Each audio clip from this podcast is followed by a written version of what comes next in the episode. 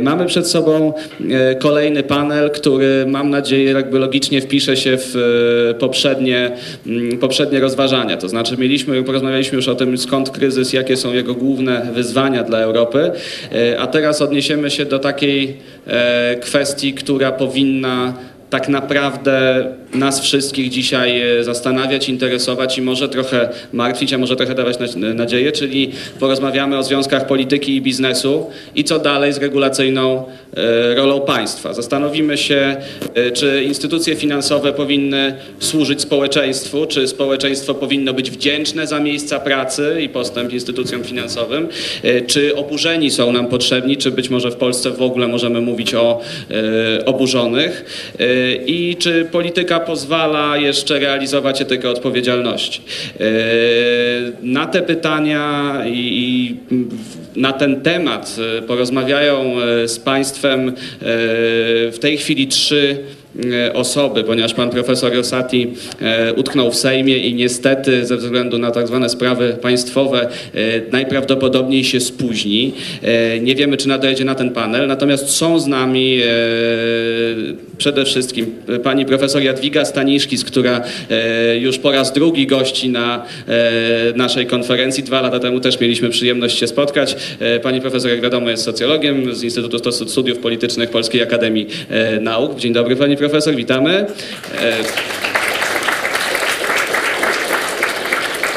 E, jest z nami również pan profesor Aleksander Smoland, Smolar, e, politolog, prezes Fundacji imienia Stefana Batorego. Witamy. Oraz e, pan Andrzej Sadowski, ekonomista, wiceprezydent Centrum imienia Adama Smitha.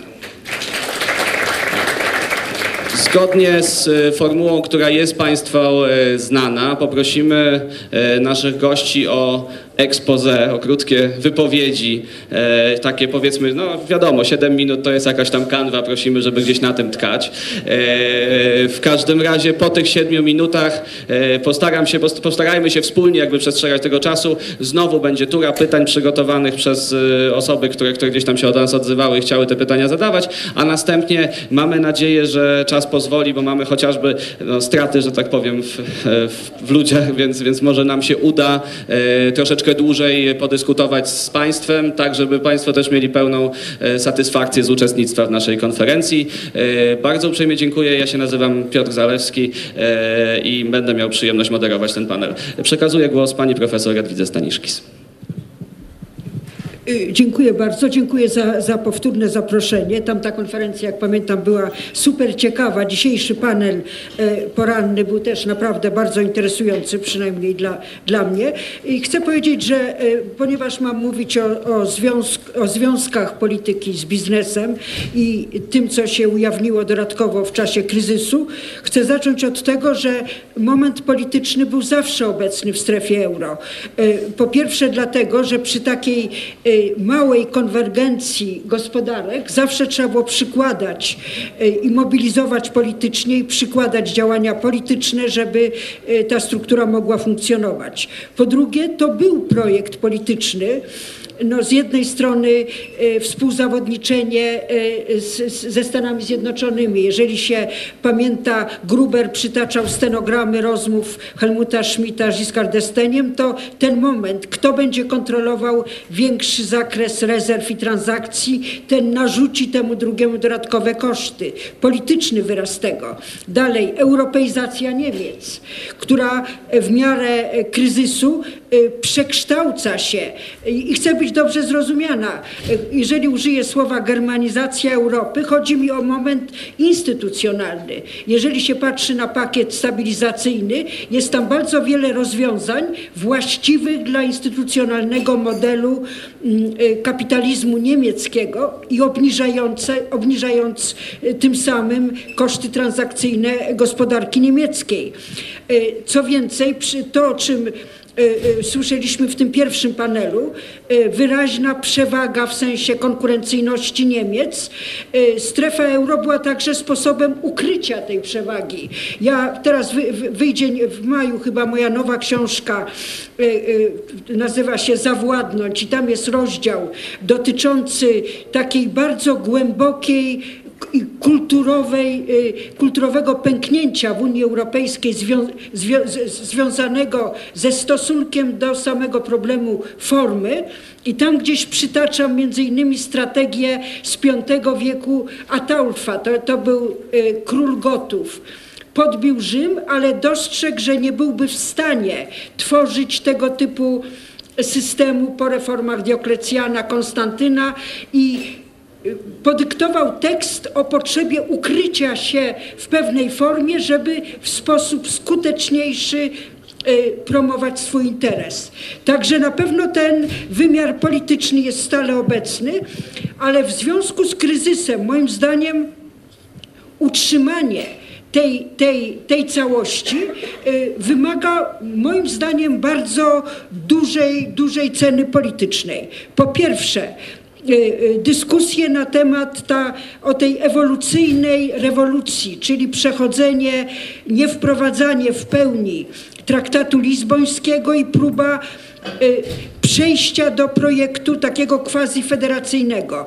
Z punktu widzenia teorii władzy, i tutaj zwracam się do profesora Nowaka, bo on być, to doceni, z perspektywy samej koncepcji władzy, y, odejście od traktatu lizbońskiego jest, jest krokiem wstecz, bo traktat lizboński był y, niesamowicie innowacyjnym projektem, który stawiał nie na uzyskanie określonych stanów czy identyczności struktur, ale na jakość procesów. To znaczy chodziło o mobilizowanie refleksji nad sobą w tworzeniu przez poszczególne kraje własnej koncepcji y, prawnej i normatywnej w pewnym ściśle określonym polu.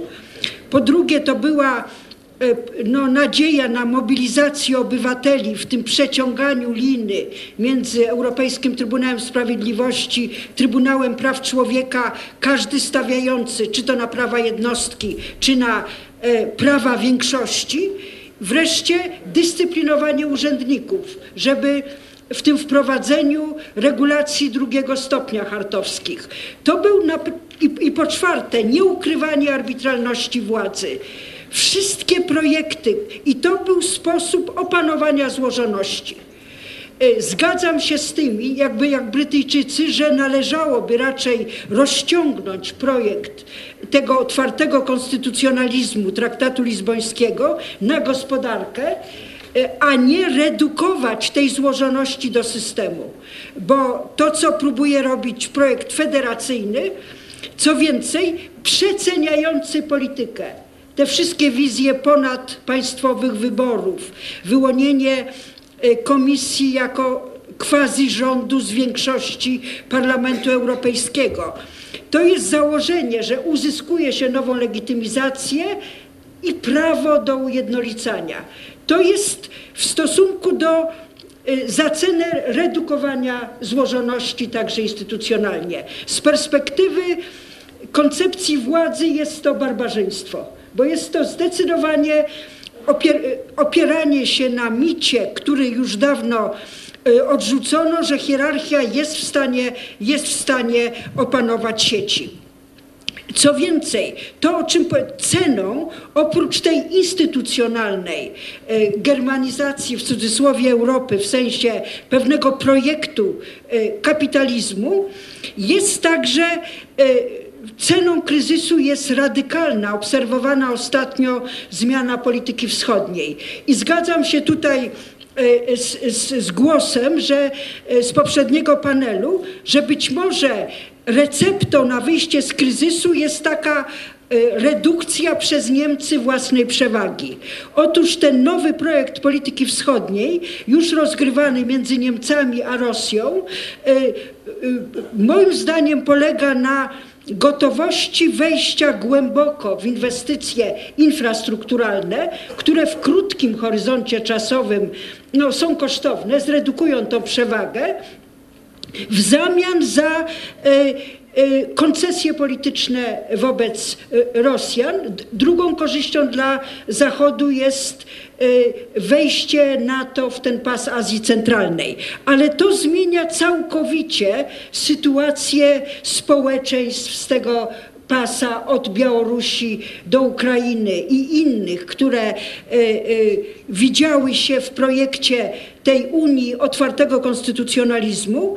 I myślę, podsumowując, myślę, że e, e, ceną polityczną trwania e, przy obecnej strefie euro jest po pierwsze rozsadzenie te, tych innowacyjnych instrumentów, które, które dawał traktat lizboński, ta procesualność, otwartość, stawianie, a nie ujednolicanie.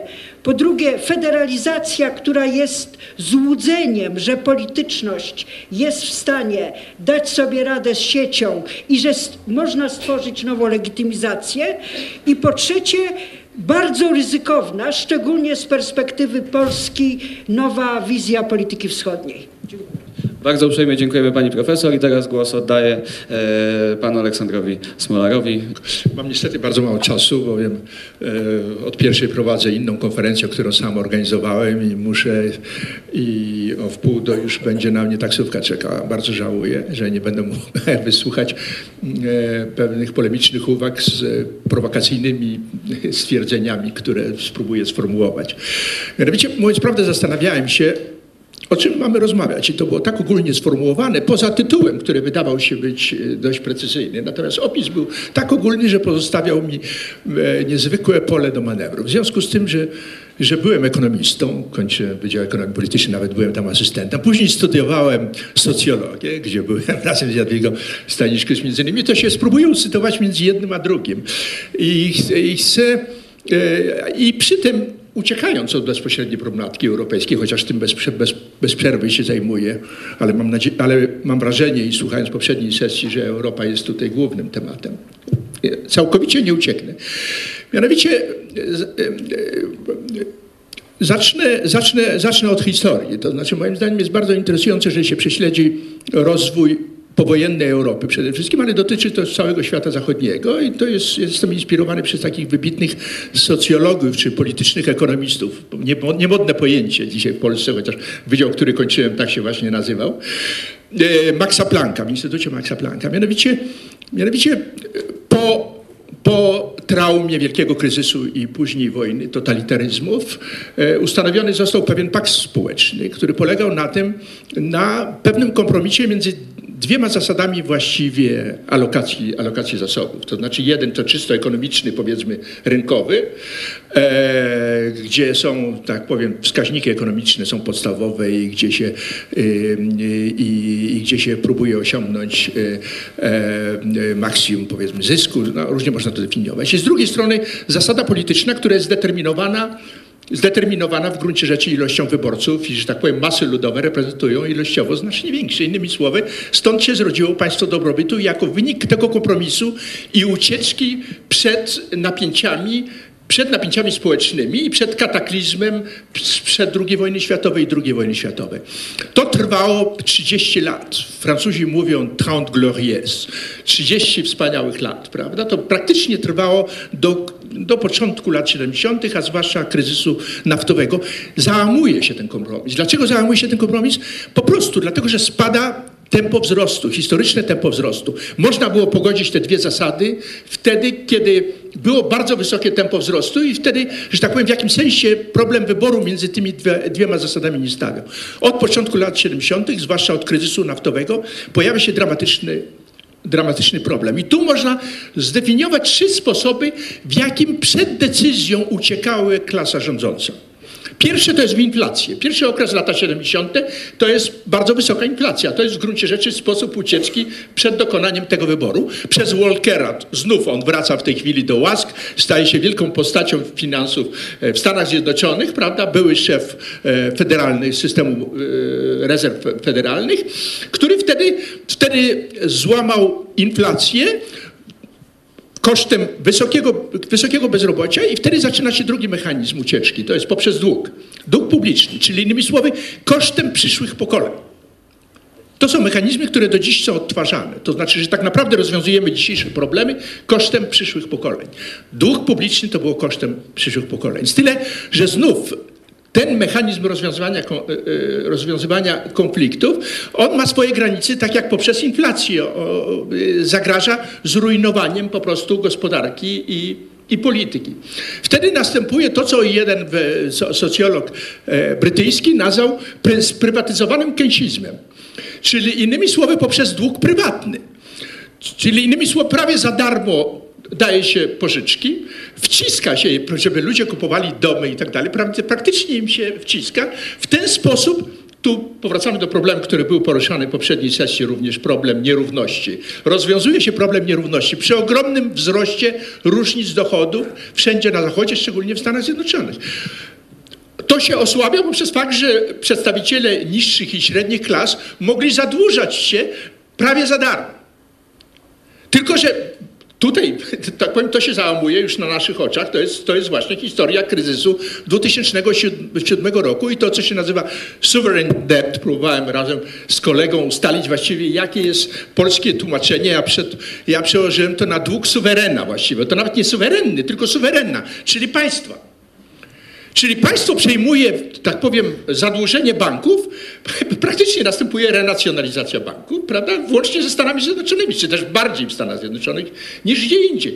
To jest znów, to jest w strachu przed konfliktami społecznymi, to jest forma ucieczki przed konfliktami między tymi dwiema, między tymi dwiema zasadami. I jesteśmy w sytuacji, w której nie znamy jeszcze, jakie będzie rozwiązanie. To znaczy, że w tej chwili mamy taki crawling, mamy takie właściwie pełzającą próbę poszukiwania jakichś odpowiedzi w sytuacji, że tak powiem, z drogi wyjścia, z sytuacji bez wyjścia. To znaczy dlatego, że gdzieś tam w tle jest problem permanentnego napięcia między tymi dwiema zasadami. To zresztą wymagałoby analizy też napięcie, które pojawia się ponownie między zasadą demokratyczną i zasadą liberalną, która kiedyś była analizowana i później znikła, uważając, że nie ma tego napięcia i które jest bardzo poważnym, bardzo, bardzo poważnym napięciem. Otóż to jest problem, przy którym stojemy. Otóż tutaj, tutaj pojawia się problematyka, która się stała równie modna co kryzys kapitalizmu, a na pismach e, bardzo szacownego, e, na łamach bardzo szacownej gazety, prawda, Financial Times, która jest obecnie pasjonująca ze względu na prowadzone debaty, jest rubryka The Crisis of Capitalism, prawda? Kryzys kapitalizmu to jest pasjonująca debata. Otóż pojawia się drugi temat, równie fundamentalny, to jest kryzys demokracji liberalnej. Bo to jest problem, jak rozwiązywać, jak, rozwiązywać te, jak rozwiązywać te konflikty. Widzimy to w Stanach Zjednoczonych w zeszłym roku, co do, doszło do zjawiska, którego przedtem Stany Zjednoczone nie znały. To znaczy odmowy kompromisu. Demokracja amerykańska była zbudowana na systemie check and balance i na równoważeniu władz, ale żeby one mogły funkcjonować, musi istnieć zasada, że tak powiem, moralna. To jest raczej nie litery prawa, tylko ducha prawa. To znaczy gotowość do kompromisu. Otóż tam radykalna część partii republikańskiej odmówiła, prawda, odmówiła kompromisu, czego skutkiem było w gruncie rzeczy niezdolność do pracowania budżetu z katastrofalnymi skutkami, o czym nie będę mówił. My mamy ten sam problem na poziomie Europy, prawda, paraliż, para, paraliż instytucji i na poziomie w dużym stopniu w dużym stopniu pań, państw narodowych. Ja żyję między Polską a Francją, obserwuję wybory tam, prawda? E, populistyczna demagogia, która tam się w tej chwili wszędzie płynie potokami, prawda? Protekcjonistyczna, zapowiedź protekcjonizmu. Innymi słowy, obrony, że tak powiem, ludzi przed mechanizmami gospodarki, której nie kontroluje. Już, już, już kończę. I, I ostatnia uwaga. I tu się pojawia trzeci temat, który jest bardzo interesujący. Jadwiga Staniszkis będzie mogła coś na tym powiedzieć, bo jest również specjalistką spraw Chin wśród wielu innych dziedzin, prawda? E, mianowicie, mianowicie nagle zainteresowanie autorytarnymi, modernizującymi się państwami i jaka jest ich odpowiedź na problemy, z którymi my nie potrafimy sobie dać rady, jeżeli oni w ogóle kryzysu, kryzysu, e, kryzysu w ogóle nie, nie znają. I tu, tu teraz w trzech punktach odpowiedzi, nie sądzę, żeby stanowiło odpowiedź, myślę, że Chiny napotkają na bariery wzrostu i to niedługo, ale faktem jest, że oni nie mają problemów z demokracją w tym sensie, że oni mogą myśleć w długim okresie, kiedy demokracja skraca horyzont, mogą myśleć w kategoriach całości, nawet jeżeli swoje interesy uprzywilejowują oczywiście, wtedy, kiedy demokracja ma, e, e, ma, ma z tym trudności. W każdym razie to są trzy problemy, które są współzależne, to znaczy problem kryzysu kapitalizmu, kryzysu demokracji i problem nowych autorytarnych, e, modernizujących się państw jako znak zapytania dla nas. Dziękuję bardzo i posłucham jeszcze pięć minut i będę musiał uciekać. My również bardzo uprzejmie dziękujemy i prosimy o zabranie e, głosu pana Andrzeja Bardzo dziękuję za zaproszenie na konferencję. Naprawdę poruszane są niezwykle e, ważne tematy, których czasami brakuje w mediach publicznych. E, Przed chwilą Państwo mieli okazję wysłuchać e, bardzo takich fundamentalnych wystąpień związanych z kwestią, co z regulacyjną rolą państwa i z kryzysem, jaki jest związany z udziałem biznesu i w polityce. Chciałbym zauważyć, że im więcej, im mniej wolności gospodarczej, tym większa rola biznesu w polityce, bo wtedy biznes staje się elementem gry, elementem klientyzmu wobec świata polityki i jest to relacja wzajemna, o czym pokazują chociażby ostatnie sytuacje z byłym już prezydentem Niemiec. Ale wracając do tej fundamentalnej kwestii regulacyjnej państwa, nie tak dawno, kilka dni temu, był drobna notatka w polskich mediach, mianowicie, że polski rząd wygrał proces z Komisją Europejską w Strasburgu o to, że Komisja nałożyła na nas e, bardzo dotkliwe kary finansowe za nadmierne, zdaniem Komisji oczywiście Europejskiej, zapasy pieczarek i czosnku w zalewie octowej. To pokazuje, że doszliśmy do już tak absurdalnego poziomu regulacji w naszym obszarze, że przedmiotem planowania e, politycznego, bo już to nie jest planowanie gospodarcze i decyzji na najwyższym szczeblu czynników zajmujących się pozycjonowaniem Europy jako kontynentu w konkurencji międzynarodowej i przyjmowaniu strategii lizbońskiej, o czym za chwilę, e, znajdują się właśnie ile w naszych domach i w magazynach w Polsce znajduje się właśnie pieczarek i, i, i tego czosnku w zalewie octowej.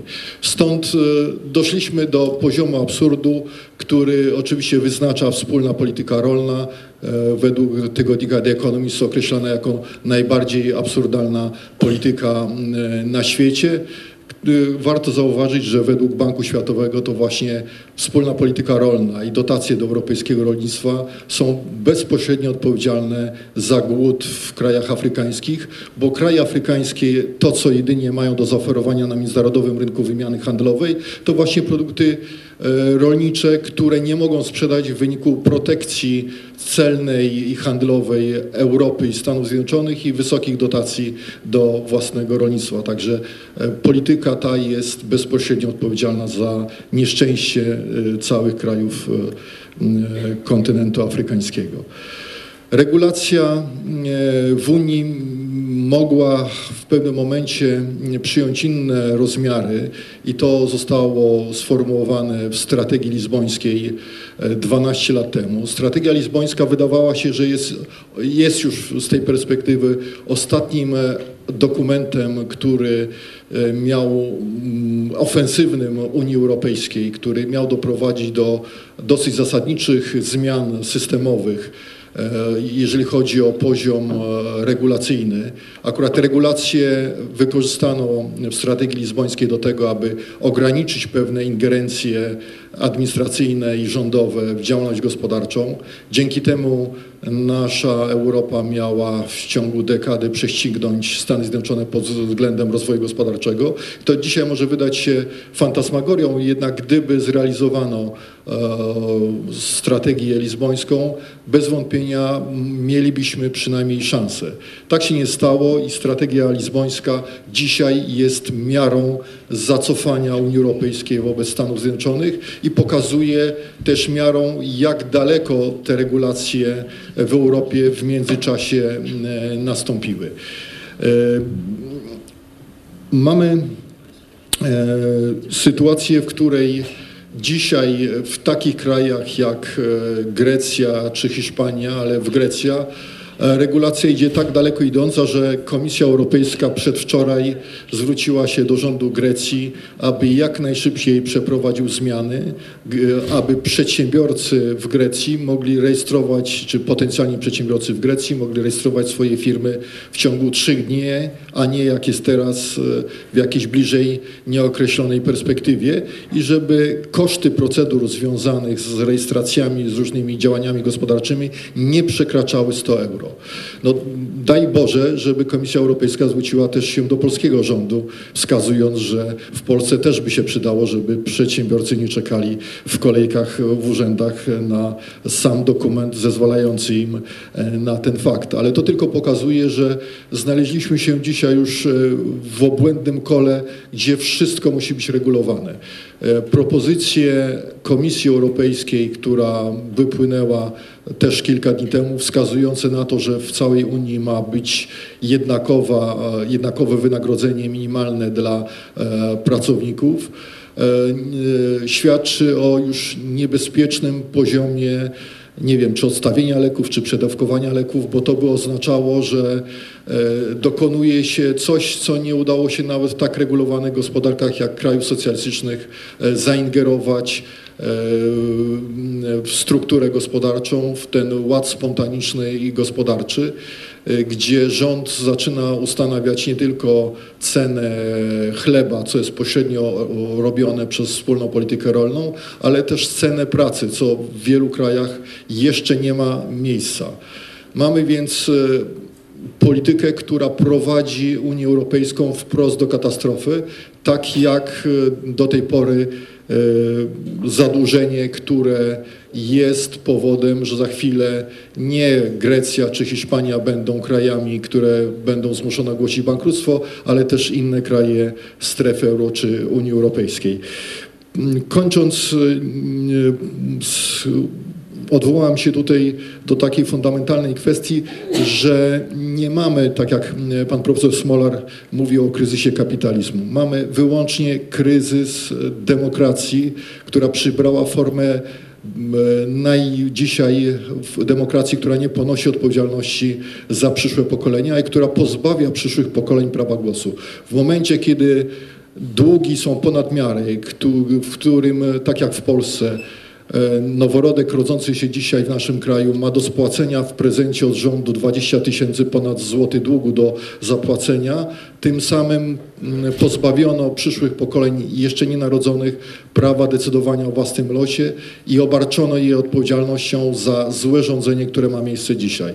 Stąd e, tak naprawdę mamy kryzys instytucji demokratycznych w kształcie, w którym nie ponosi się odpowiedzialności za podejmowane decyzje i jest to recepta na bankructwo. Bo jak zauważył profesor Parkinson, ustroje upadają nie dlatego, że są okrutne, tylko dlatego, że bankrutują. Związek Radziecki po prostu zbankrutował i to czeka w tym kształcie demokrację i Unię Europejską e, w obecnym kształcie, jaką znamy. Dziękuję.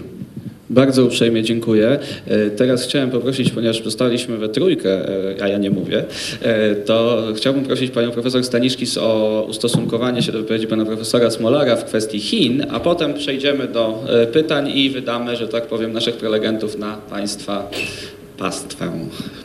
Proszę. Ja chciałam bardzo, bardzo króciutko, bo, bo, bo rzeczywiście przykład chiński pokazuje, jakie, co, co, co w warunkach kryzysu decyduje o ich sukcesie. Po pierwsze, moim zdaniem, e, Chińczycy traktują zacofanie jako zasób, a właściwie jako rezerwę, którą uruchamiając w odpowiednim momencie e, uzyskuje się skok do przodu. Zrobili reformę rolną w momencie, kiedy padał im eksport i przeorientowali gospodarkę na rynek wewnętrzny. E, Po drugie, oni zdają sobie sprawę z roli sekwencji inaczej niż w Europie Środkowej przy wychodzeniu z komunizmu, sekwencji reform i sekwencji umiędzynarodawiania gospodarki. Ale oni są niesamowicie elastyczni, jeżeli chodzi o sojusze polityczne, bo w tej chwili, to już dotyczy kryzysu w strefie euro, Chińczycy y, y, wchodzą do, czy, czy przygotowują się do wejścia do Unii Europejskiej i do przejęć wysokotechnologicznych razem z Japończykami. Zawarli odpowiednie porozumienie, bo wiedzą, że sami nie są w stanie skonsumować czy, czy nawet rozpoznać tych punktów, które, które są e, najbardziej cenne. I po trzecie, kiedy tutaj Alex Molar mówił o tej ukrytej renacjonalizacji banków, Chińczycy właśnie teraz liberalizują swoją gospodarkę, a i z tym się wiąże taka ukryta, dyskretna reforma polityczna, bo nomenklatura na niskim poziomie y, miała władzę, jak długo y, nie było własności ziemi, a jeżeli chodzi o ich kapitalizm państwowy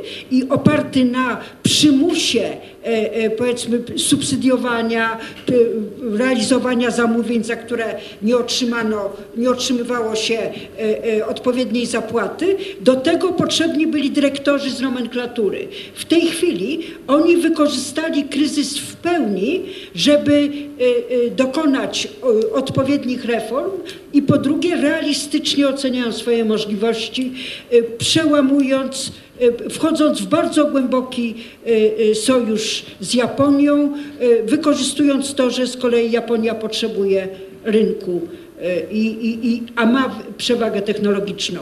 Także oczywiście jest to system oparty na e, wysokiej jakości e, e, elit i na stawianiu na edukację. Ja miałam szansę e, no, nie tyle uczyć, ale w razie miałam okazję wyk- wykładać tam e, e, na uniwersytecie i, i rzeczywiście jest to zupełnie inna jakość i myślę, że Chiny wykorzystają kryzys euro w pełni dla przebudowy sceny globalnej. Czy mamy komentarz do tej wypowiedzi? Tak. Bliska mi jest bardziej wi- wizja, którą przedstawił Gilles w, w książce Rok Koguta, e, którą e, przeczytałem po powrocie z Chin, który stawia tezę prostą, mianowicie e, chińska partia komunistyczna przekształciła się w klasyczną triadę przestępczą i czerpie pożytki z rozwoju gospodarczego. Zresztą miałem takie przykłady, będąc na miejscu i rozmawiając też e, z niektórymi chińskimi przedsiębiorcami, jak wygląda funkcjonowanie tej triady e, chińskiej partii komunistycznej na miejscu. W każdym razie e, Komunistyczna Partia Chin wygląda dzisiaj tak, że chiński Forbes podając listę najbogatszych Chińczyków, trzy czwarte najbogatszych Chińczyków to są dzieci nomenklatury albo wprost e, sekretarze partii w ten czy inny sposób e, e, jakby funkcjonujący w Chinach.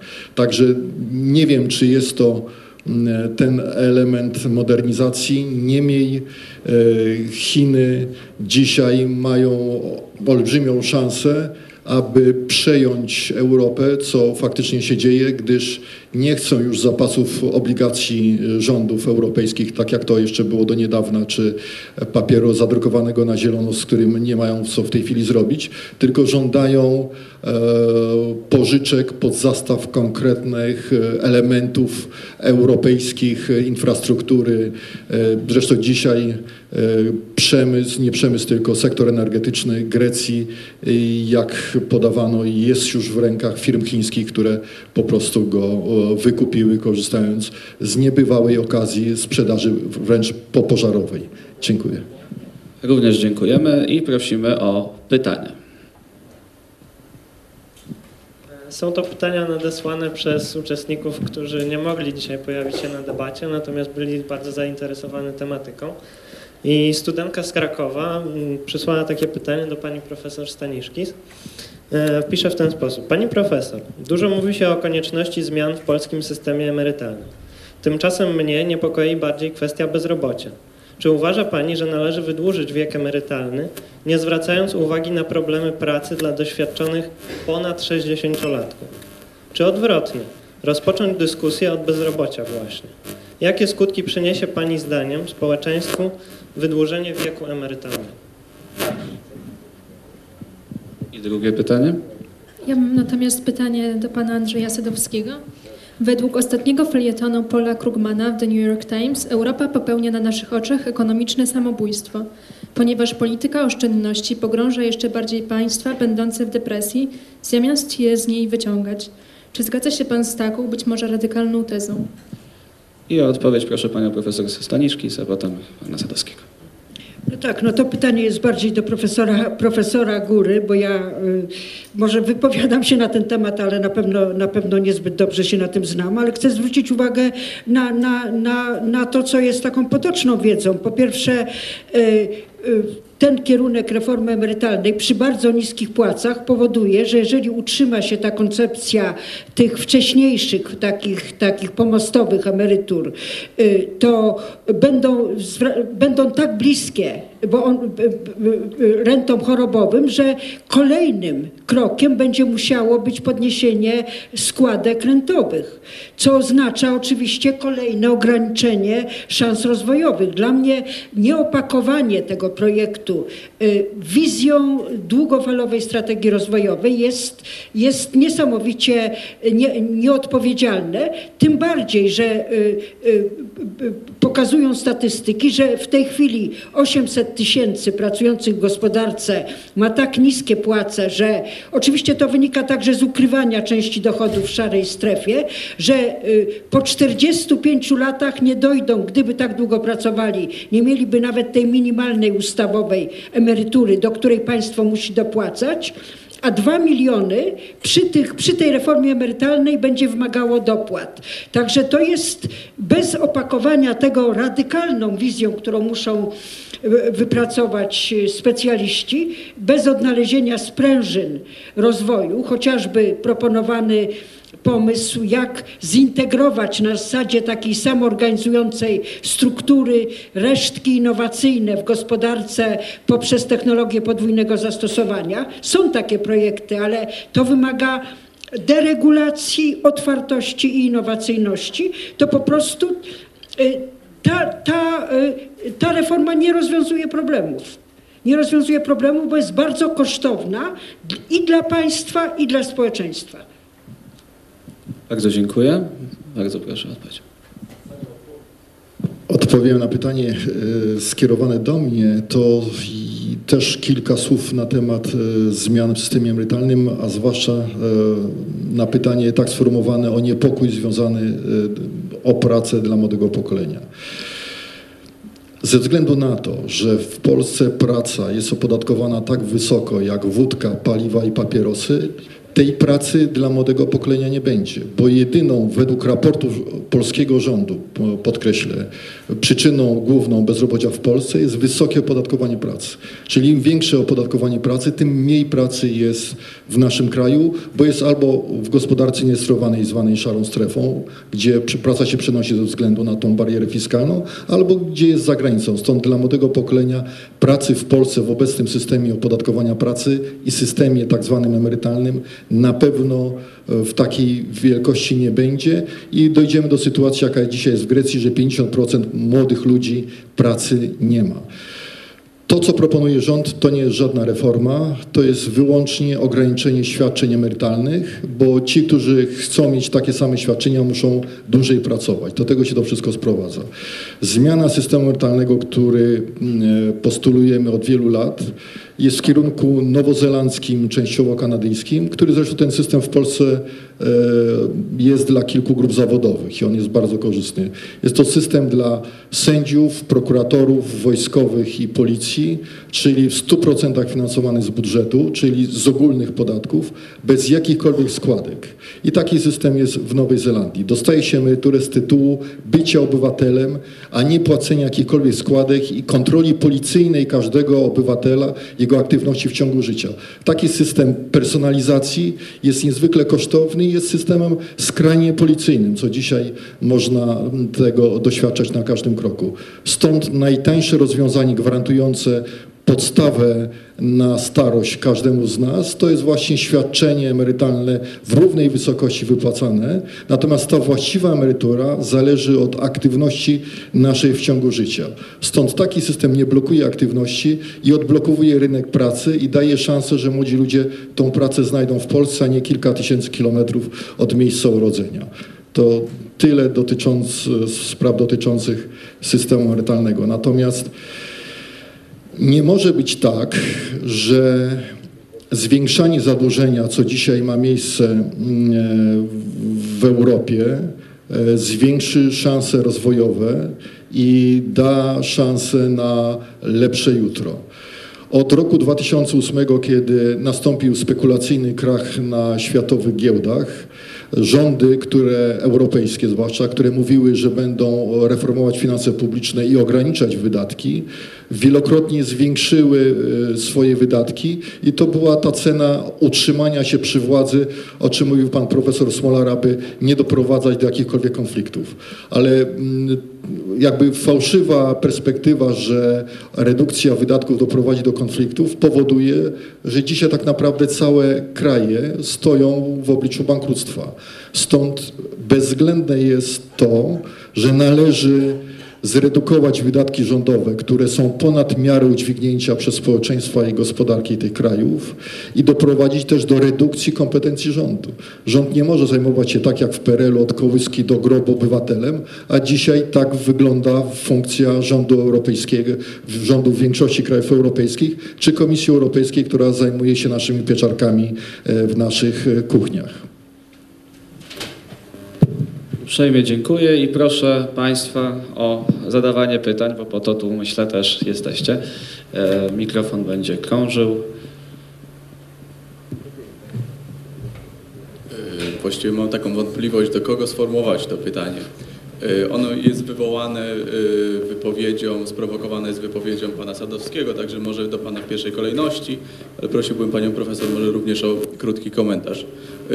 Pytanie dotyczy kwestii deregulacji, y, która była dominantą tematyczną pana wystąpienia. Czy nie obawia się pan, że wobec braku oparcia Unii Europejskiej o struktury społeczne jakiegoś takiego europejskiego społeczeństwa, albo przynajmniej mocnych więzi europejskich, tego nie ma. Czy deregulacja nie po, po prostu nie będzie pierwszym krokiem do rozkładu tych struktur ponad, ponadnarodowych, jakim jest Unia Europejska i czy być może t, ta, taki jest Pana ukryty postulat?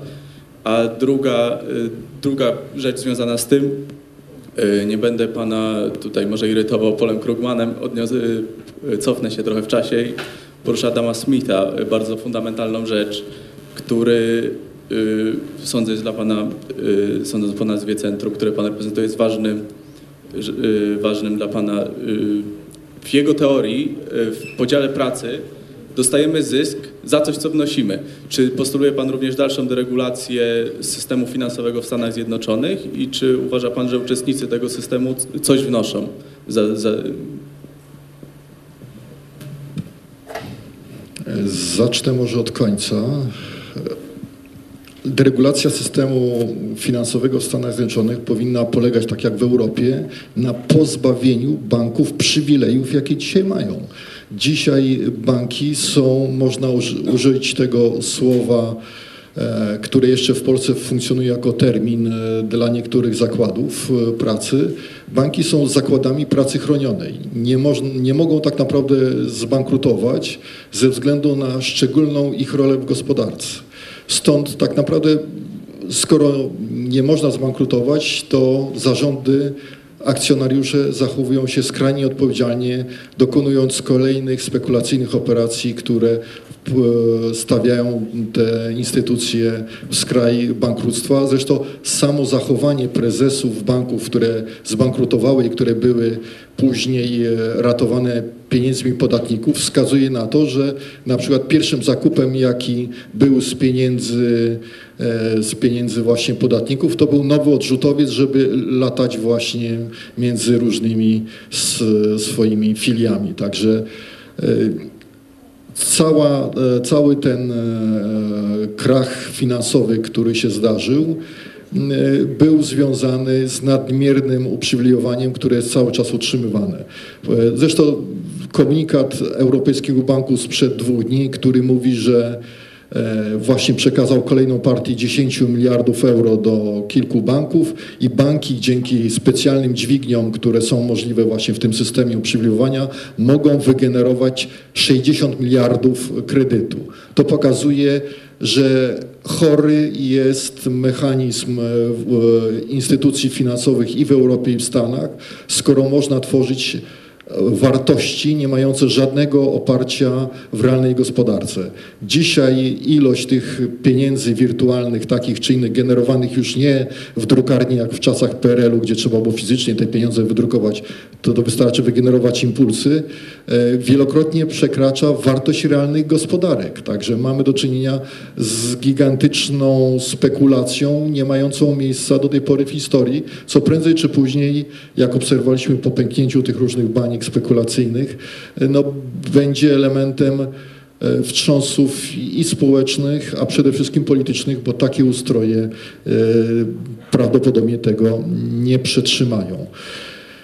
E, Co do re- deregulacji w Unii Europejskiej, no to jeżeli dzisiejszy, dzisiejsza polityka polegająca na skrajnej regulacji wszystkiego, co się rusza, łącznie z tym, że regulowany jest e, e, podatkowo to, co czym oddychamy, czyli jeżeli wprowadza się podatek CO2, tak naprawdę to jest podatek od oddychania, także e, to już nie ma bardziej skrajnej formy i ten podatek CO2 pokazuje, jak Unia Europejska prowadzi, e, no, prowadzi się do samozagłady, skoro właśnie tutaj wspomniane przez panią profesor Staniszki z Chiny e, ze względu na swój strategiczny e, interes i, jakby zajmowanie konkurencyjnej pozycji i tak samo w przypadku Stanów Zjednoczonych nie robią sobie, e, nie zakładają sobie takiego kagańca.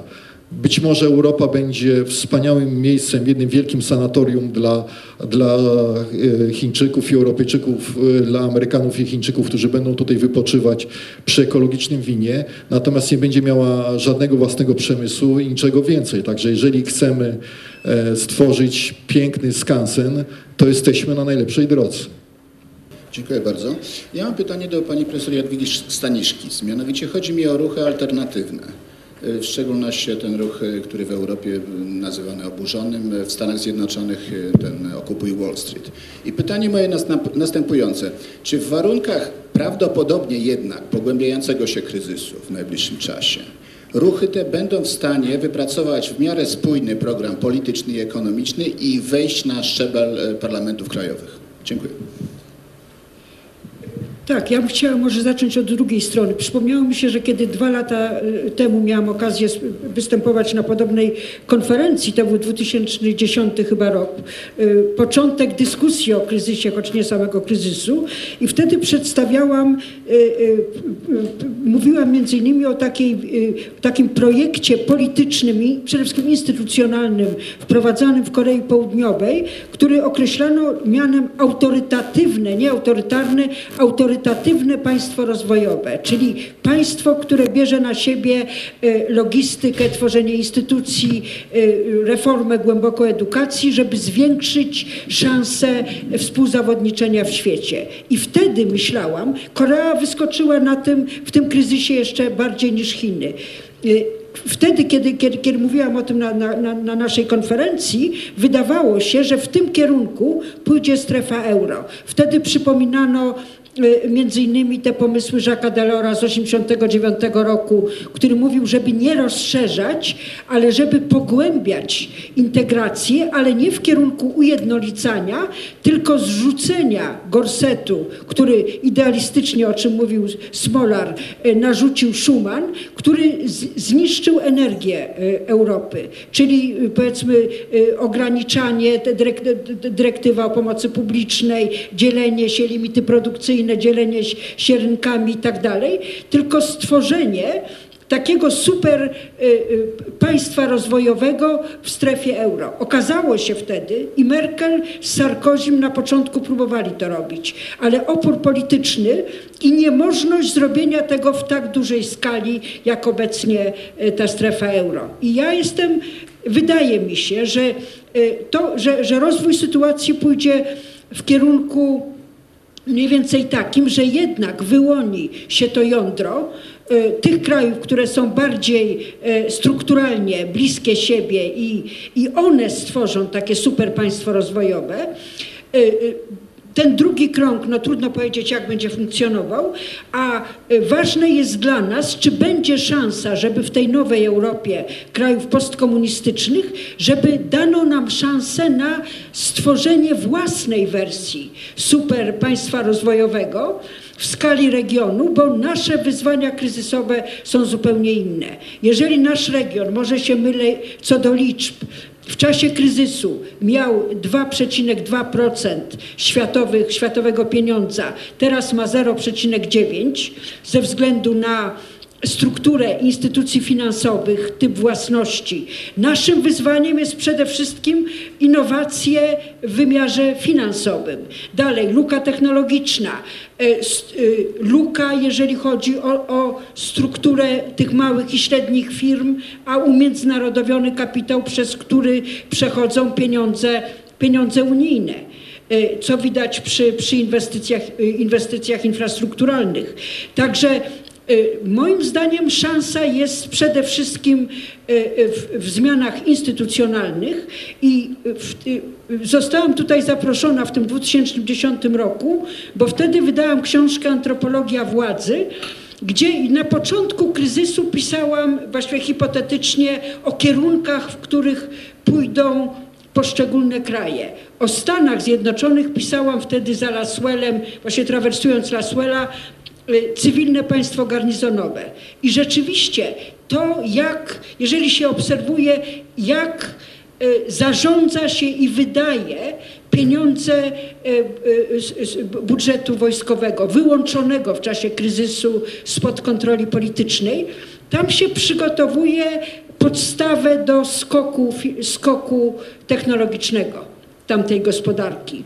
Mimo, że nominalnie wydaje się, że, że, że Stany Zjednoczone są w głębokim kryzysie, dla mnie y, miarą tego, czy jest się w kryzysie, czy nie, są szanse, y, szanse rozwojowe.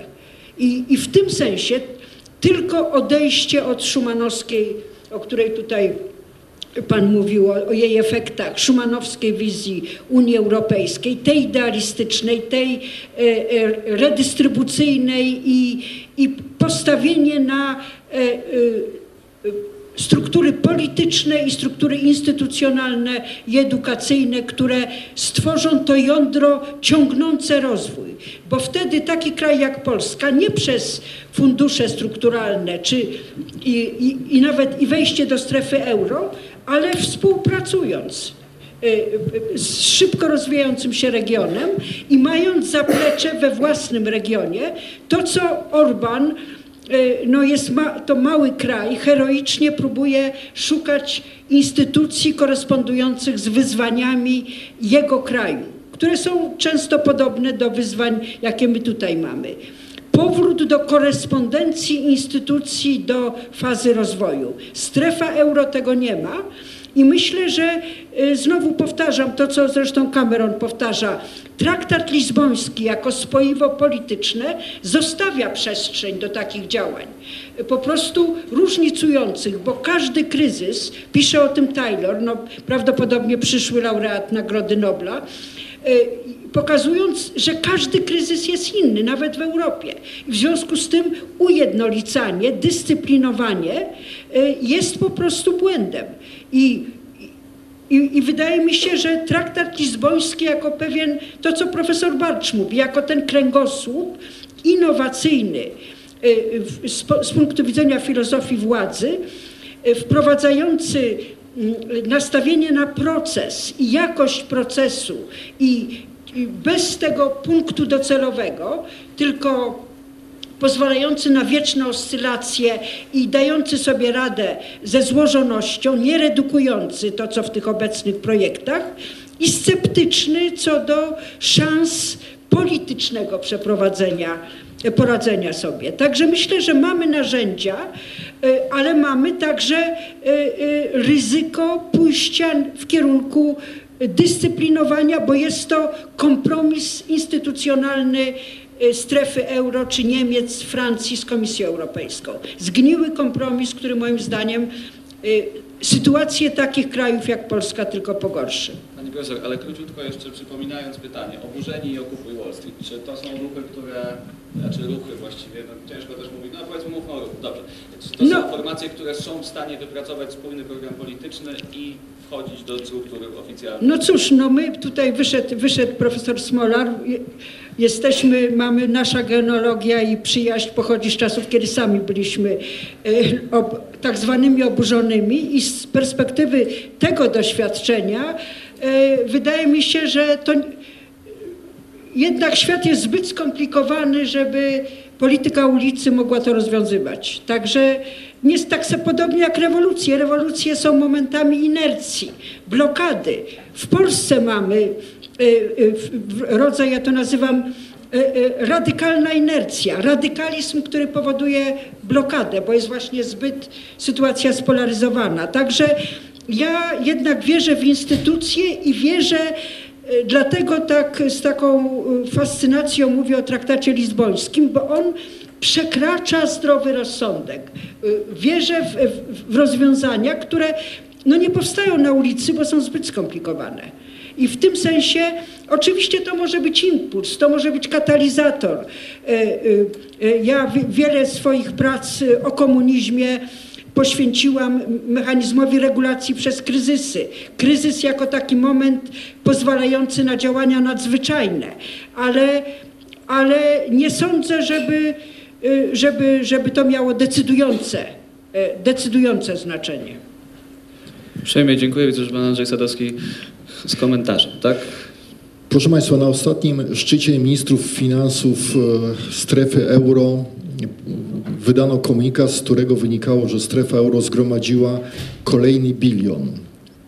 Ale nie bilion euro, tylko bilion dolarów.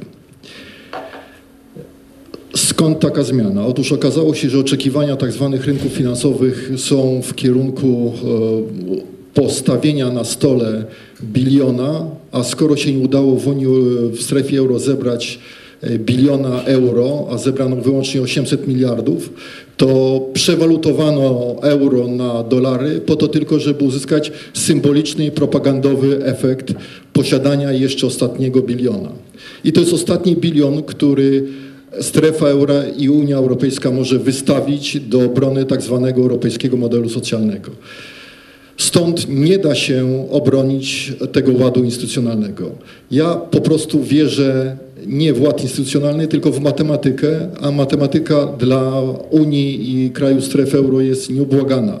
Nie ma już pieniędzy na żadne innowacje, na dokonywanie zmian, na ubezpieczenia tych procesów, tak jak to kiedyś było, że kraje dostawały środki, aby zabezpieczyć e, procesy gospodarcze, e, takie jakie były przeprowadzone w Polsce.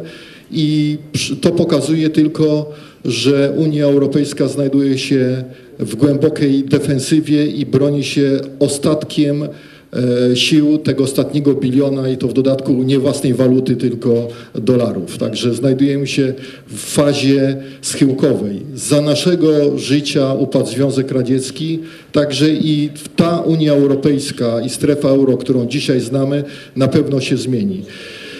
Miesiąc chyba temu, czy, czy trochę jeszcze wcześniej, Rzeczpospolita opublikowała mój tekst y, Druga transformacja w Europie, która pokazuje, że kraje euro przeżyją podobną transformację jak kraje Europy Wschodniej w 89 i późniejszych latach. Co się z tego wyłoni, jak sądzę, nikt do tej pory nie wie. Natomiast taka transformacja już dzisiaj w tych krajach zachodzi ze względów czysto finansowych. Nie ma środków na podtrzymanie innowacji, jakichkolwiek zmian. Stąd y, patrzmy, obserwujmy, analizujmy to, co się dzisiaj na naszych oczach rozgrywa. Dziękuję. Bardzo uprzejmie dziękuję. Mamy czas jeszcze na pytania, bo mamy dosyć długą przerwę, więc tutaj widzę pani profesor Sokolewicz. E, Jakbyśmy mogli prosić o mikrofon. Ja miałabym pytanie do obydwojga Państwa. Y, Mianowicie y, zawsze było wiadomo, że między myślą wypracowaną w akademii, w uniwersytetach, a przeniesieniem jej do y, społeczeństwa, y, no jest pewna, pewien dystans, pew, potrzeba pewnego czasu, y, żeby to się dokonało na szerszą skalę. Myśmy, pa, Państwo z pierwszego panelu i Państwo też odwoływali się, Państwo może mniej między wierszami, odwoływali się do edukacji jako takiego ważnego y, pola. Y, moje pytanie jest takie, y, jak długo zabierze nam przeniesienie tego wszystkiego, co my tutaj mówimy i o czym mówimy już od y, wielu lat, na naszą gospodarczą i polityczną rzeczywistość. y, ja y, pamiętam, że między, jeżeli chodzi o nauczanie szkolne, to właściwie jeszcze w latach 50. i 60. y, w dużej mierze królował tam bardzo klasyczny ewolucjonizm. Y, A więc była to, powiedziałabym, luka mniej więcej y, 60, 70, y, 80, zależy od dyscypliny, 80 lat. Y, Zastanawiam się, jak to będzie dzisiaj, bo to, to przenoszenie tej myśli, ten czas, który jest na to potrzebny, wydaje mi się tutaj takim czynnikiem może niedocenianym jednak. Bardzo proszę o odpowiedź najpierw pani profesor Staniszki, potem pana. Y, Tak, no ja bardzo, bardzo dziękuję za to pytanie. Wydaje mi się, że to jest dobra okazja, żeby zwrócić uwagę na e, taki bardzo niebezpieczny proces w naszym, naszej wyższej edukacji. Y, Po pierwsze, odrywanie e, nauk humanistycznych, od, nawet od nauk społecznych, historia idei, historia filozofii, y, odrywana od, na przykład od prawa. To jest y, produkowanie, to się nazywa uzawodowieniem, ale to jest y, zamykanie pewnych klapek w głowie, które umożliwiają radzenie sobie z sytuacją wymagającą także na przykład znacznie głębszej edukacji klasycznej. Bo moim zdaniem, jeżeli się patrzy na i mówię to odpowiedzialnie po, no, spotka spotkaniach w na różnych uniwersytetach i, i lekturach. Przez Unię Europejską, przez Europę Zachodnią przebiega taka niewidzialna granica e, przebiegająca przez Trewir, bo tam, gdzie te kraje Europy Zachodniej, które były i Wielka Brytania, Brytania, które były częścią Imperium Rzymskiego, które przeszły przez to intelektualne doświadczenie formy jako praktyki nawarstwiającej się, bez potrzeby y, z tolerowaniem sprzeczności, niejednoznaczności. No, pani profesor, reformy Dioklecjana.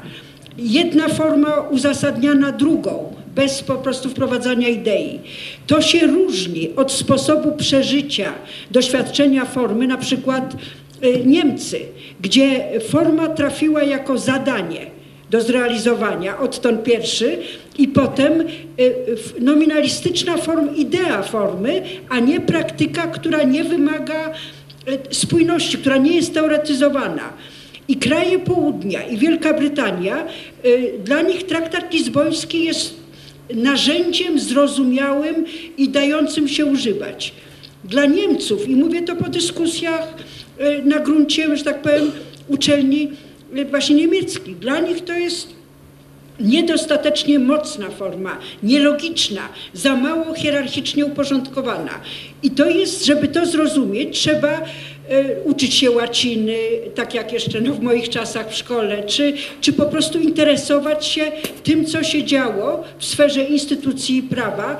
W- I, I to się wyrzuca w tej chwili nawet ze studiów prawniczych.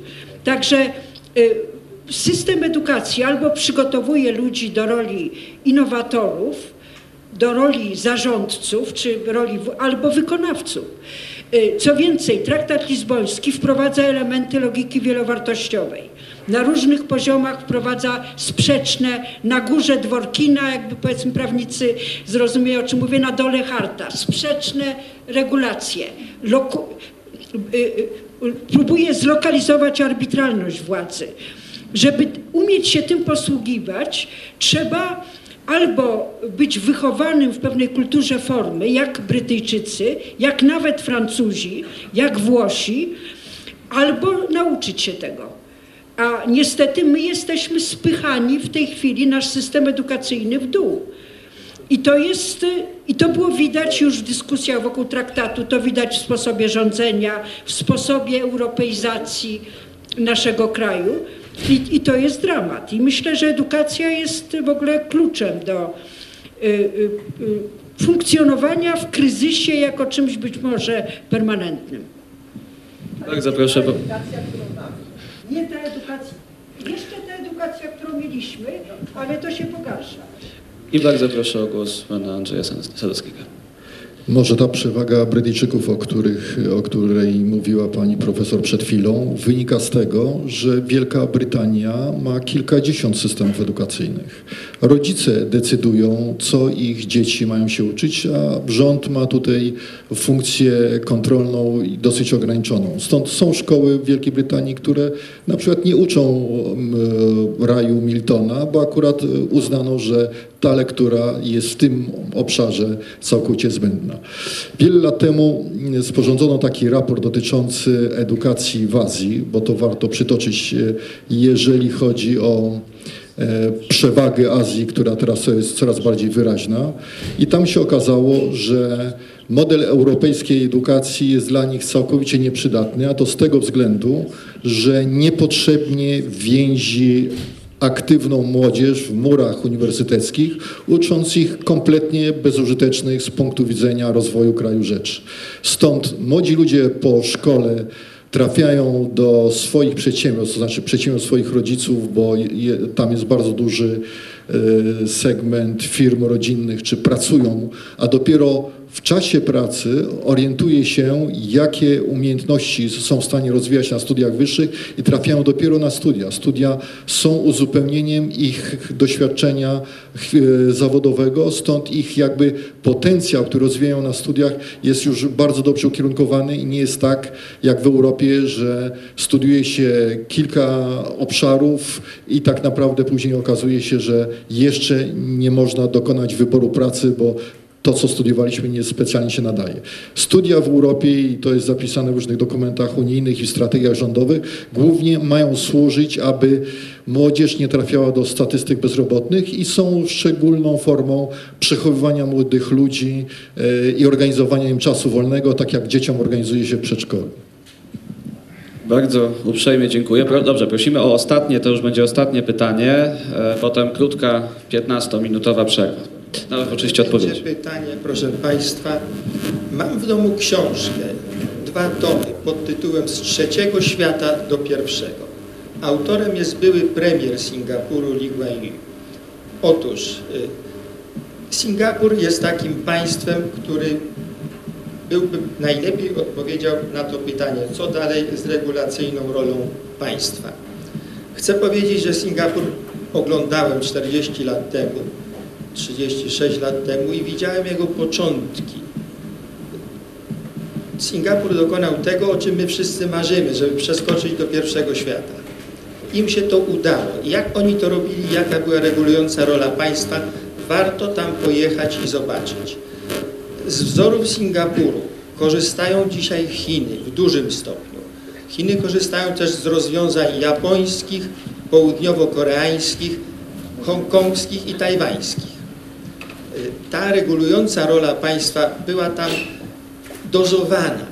Początkowo duża, potem mniejsza, dzisiaj pewnie jest niewielka. Singapur rozwiązał problem mieszkaniowy. Tam sekretarkę stać na mieszkanie. Singapur rozwiązał problem emerytur. Każdy ma swoją książeczkę i tyle, ile wpłaca, tyle ma. Tyle, ile jego pracodawca wpłaca i on co miesiąc, tyle ma na swoim koncie i może w każdej chwili z tego skorzystać. Więc to są rozwiązania, które warto badać. Singapurczycy, kiedy rozwijali się początkowo, to premier jeździł co rok do Stanów, z kim rozmawiał? Z finansistami, z politykami, ale rozmawiał też z futurologami, proszę Państwa. Amerykańscy, japońscy futurolodzy podpowiadali premierowi Singapuru, w jakim kierunku pójdzie świat i w jakie dziedziny rozwijać. Sugeruję wobec tego, żeby nasi ekonomiści, ja to sugerowałem 22 lata temu Sejmowej Komisji Finansów i Budżetu, żeby tam pojechać i zobaczyć, jak to funkcjonuje. Dziękuję bardzo. Znaczy, chyba nie potrzeba wydawać pieniędzy podatników, bo wszystko jest w internecie, także szkoda e, na to pieniędzy. Natomiast bardzo dobry przykład pan e, podał, ale to się nie wzięło z tego, że premier e, z Singapuru jeździł do Stanów Zjednoczonych. Otóż nie. Premier Singapuru zapytany, y, jak to się stało, że ten kraj z głębokiej nędzy stał się o- rajem gospodarczym na świecie, powiedział, że y, i jakie kompetencje potrzebne są, żeby właśnie to zrobić. Powiedział, że wyłącznie kompetencje moralne, bo tylko kompetencje moralne pozwalają premierowi i ludziom sprawującym władzę wybrać rozwiązania, które służą rozwojowi własnego społeczeństwa i własnego kraju. I te rozwiązania właśnie polegały na tym, aby ograniczać rolę rządu do takich, można powiedzieć, e, dzisiaj z tego robi się e, jakiś drwiący, e, robi się z tego kpinę, ale tak naprawdę Singapur zredukował zakres swojego rządu i regulacji do tego, co w XIX wieku nazywano państwo nocnym stróżem. Oczywiście ta rola jest e, znacznie większa niż w XIX wieku, natomiast jest to kraj, który dzięki e, otworzeniu się na wolność gospodarczą e, jest dzisiaj krajem o najmniejszym poziomie korupcji, bo im mniej regulacji, proszę pamiętać, e, im mniej regulacji, tym więcej wolności gospodarczej i tym mniejsza korupcja. Modele walki z korupcją i rozwiązania, które blokują rozwój korupcji, są właśnie kopiowane z Singapuru. Jest to najlepszy, najlepszy model, który można byłoby zastosować. Natomiast to wymagałoby, czy w warunkach polskich, czy europejskich, radykalnego ograniczenia roli rządu w tym zakresie. Ale jak widać, e, jest to kwestia właśnie takiego, a innego podejścia. To nie ilość profesorów w rządzie świadczy o tym, czy ten rząd jest kompetentny, tylko kompetencje moralne rozstrzygają, czy ten rząd będzie w stanie pokierować krajem tak, aby nastąpił wzrost bogactwa i dobrobytu społeczeństwa. Ja, ja oczywiście nie jestem za, za, za profesorami, koniecznie profesorami w rządzie, ale i oczywiście kompetencje moralne, ale jednak, jednak także wiedza. I dam może dwa przykłady. Pierwszy przykład dotyczący, nie mówiliśmy o tym tutaj, rewolucji islamskich. E, e, Ja no, w ka- w każdym razie przyglądałam się temu bardzo uważnie i, i, i błąd, który zrobiła Unia Europejska na początku w Egipcie. Oni rozwiązali parlament, wszystkie partie, powierzając zmianę prawa Radzie Legislacyjnej Islamskiej, która y, jest świecką instytucją, bo, i, I ona blokowała partie wyznaniowe, które są jednostronne z natury rzeczy. Unia powiedziała wtedy, a gdzie demokracja? Zażądała przywrócenia parlamentu i stworzono sytuację i słabego, podzielonego społeczeństwa i, i bardzo słabego państwa. Gdyby wśród tych, którzy decydowali, nie e, powiedzmy decydowano, żeby wysłać na przykład Wałęsę do, do Tunezji, tylko ludzie, którzy wiedzą na czym, y, jak, jak wygląda tamta struktura y, intelektualna y, w tamtej kulturze. Pocieszające jest, że e, w ostatnim raporcie e, e, takiej Narodowych Agencji Wywiadu, to jest taki komitet przygotowujący wspólny raport co kilka lat na temat, na temat Iranu, stanowisko było następujące, że zmiana przyjdzie z wewnątrz islamu ze względu na oscylację między wersją elitarną i wersją masową. E, Obecne władze zostaną kontestowane przez samych kleryków islamskich i to zapobiegło być może trzeciej wojnie światowej. To stanowisko, które przeważyło. Także Y, Kiedy myśmy wchodzili do Unii, przyjęliśmy instytucje nieodpowiadające naszej fazie rozwoju, bo mówiono, że to jest normalność. Gdyby u władzy byli historycy gospodarczy, rozumiejący, że y, rynek jest zjawiskiem historycznym i instytucjonalnym, bylibyśmy dzisiaj w innej sytuacji. Także uważam, że nie profesorowie może w rządzie, ale korzystanie z wiedzy po prostu, bo naprawdę to są problemy, które y, y, lepsza... Pani profesor, dokładnie korzystanie z wiedzy, która jest Dokładnie, zgromadzenia i dokładnie. doświadczeń, które są na świecie i gdzie upływ czasu pokazał, co jest sprawdzone, a co nie, prawda? Także Bardzo się cieszę, że się zgodziliśmy. To chyba rzadkie właściwie, e, ale, ale może to magia uniwersytetu i życzę Państwu, żebyśmy dalej e, przez resztę dnia mieli również przyjemność przysłuchiwania się tak inter- interesującej dyskusji. E, Dziękuję Pani Profesor Jadwidze Staniszkis i Panu Andrzejowi Sadowskiemu. E, Witam Państwa na kolejnym panelu kon- konferencji Wielki Kryzys 2.0 czy stoimy na krawędzi. Nazywam się Adam Leśniewicz i reprezentuję koło naukowe Europa Nowa i będę pełnił ro- rolę moderatora w tym panelu. Temat, którym się zajmiemy, brzmi: koniec Europy, jaką znamy? Integracja czy dezintegracja? Na początku pozwolę sobie przedstawić naszych zna- znamienitych gości. Pan Jarosław Makowski, szef Instytutu Obywatelskiego. Pan minister Andrzej Olechowski, ekonomista, polityk, były minister MSZ. Pan Marcin Chludziński, prezes Fundacji Republikańskiej. W tym panelu zastanowimy się innymi nad tym, co czeka nas w kryzysie. Czy czas na integrację kryzysową, która skupi się wyłącznie na punktach, e, które trzeba rozwiązać? Czy kolejne rozszerzenia Unii mają sens? Jak porwać Europejczyków zawiedzionych ideą europejskiego projektu? Nim oddam głos naszym wspaniałym panelistom, przypomnę jeszcze formułę spotkania. E, Organizatorzy zdecydowali się na następującą formułę dyskusji. Na początku wysłuchamy krótkich, siedmiominutowych wystąpień prelegentów. Następnie zaś będzie czas na pytania od organizatorów oraz od Państwa. E, Ponieważ była taka prośba, jako pierwszego proszę o zabranie głosu pana ministra. Dzień dobry. Integracja czy dezintegracja? To jest wielki dylemat, który dzisiaj e, e, jest nierozstrzygnięty i nie jesteśmy w stanie przewidzieć, jak będzie rozstrzygnięty. Mówię to z ciężkim sercem, dlatego że po pierwsze jestem naturalnym optymistą, po drugie e, niesłychanie zależy mi na powodzeniu projektu europejskiego, ale nie mogę, nie mogę dzisiaj z całą pewnością powiedzieć, jak to zostanie rozstrzygnięte.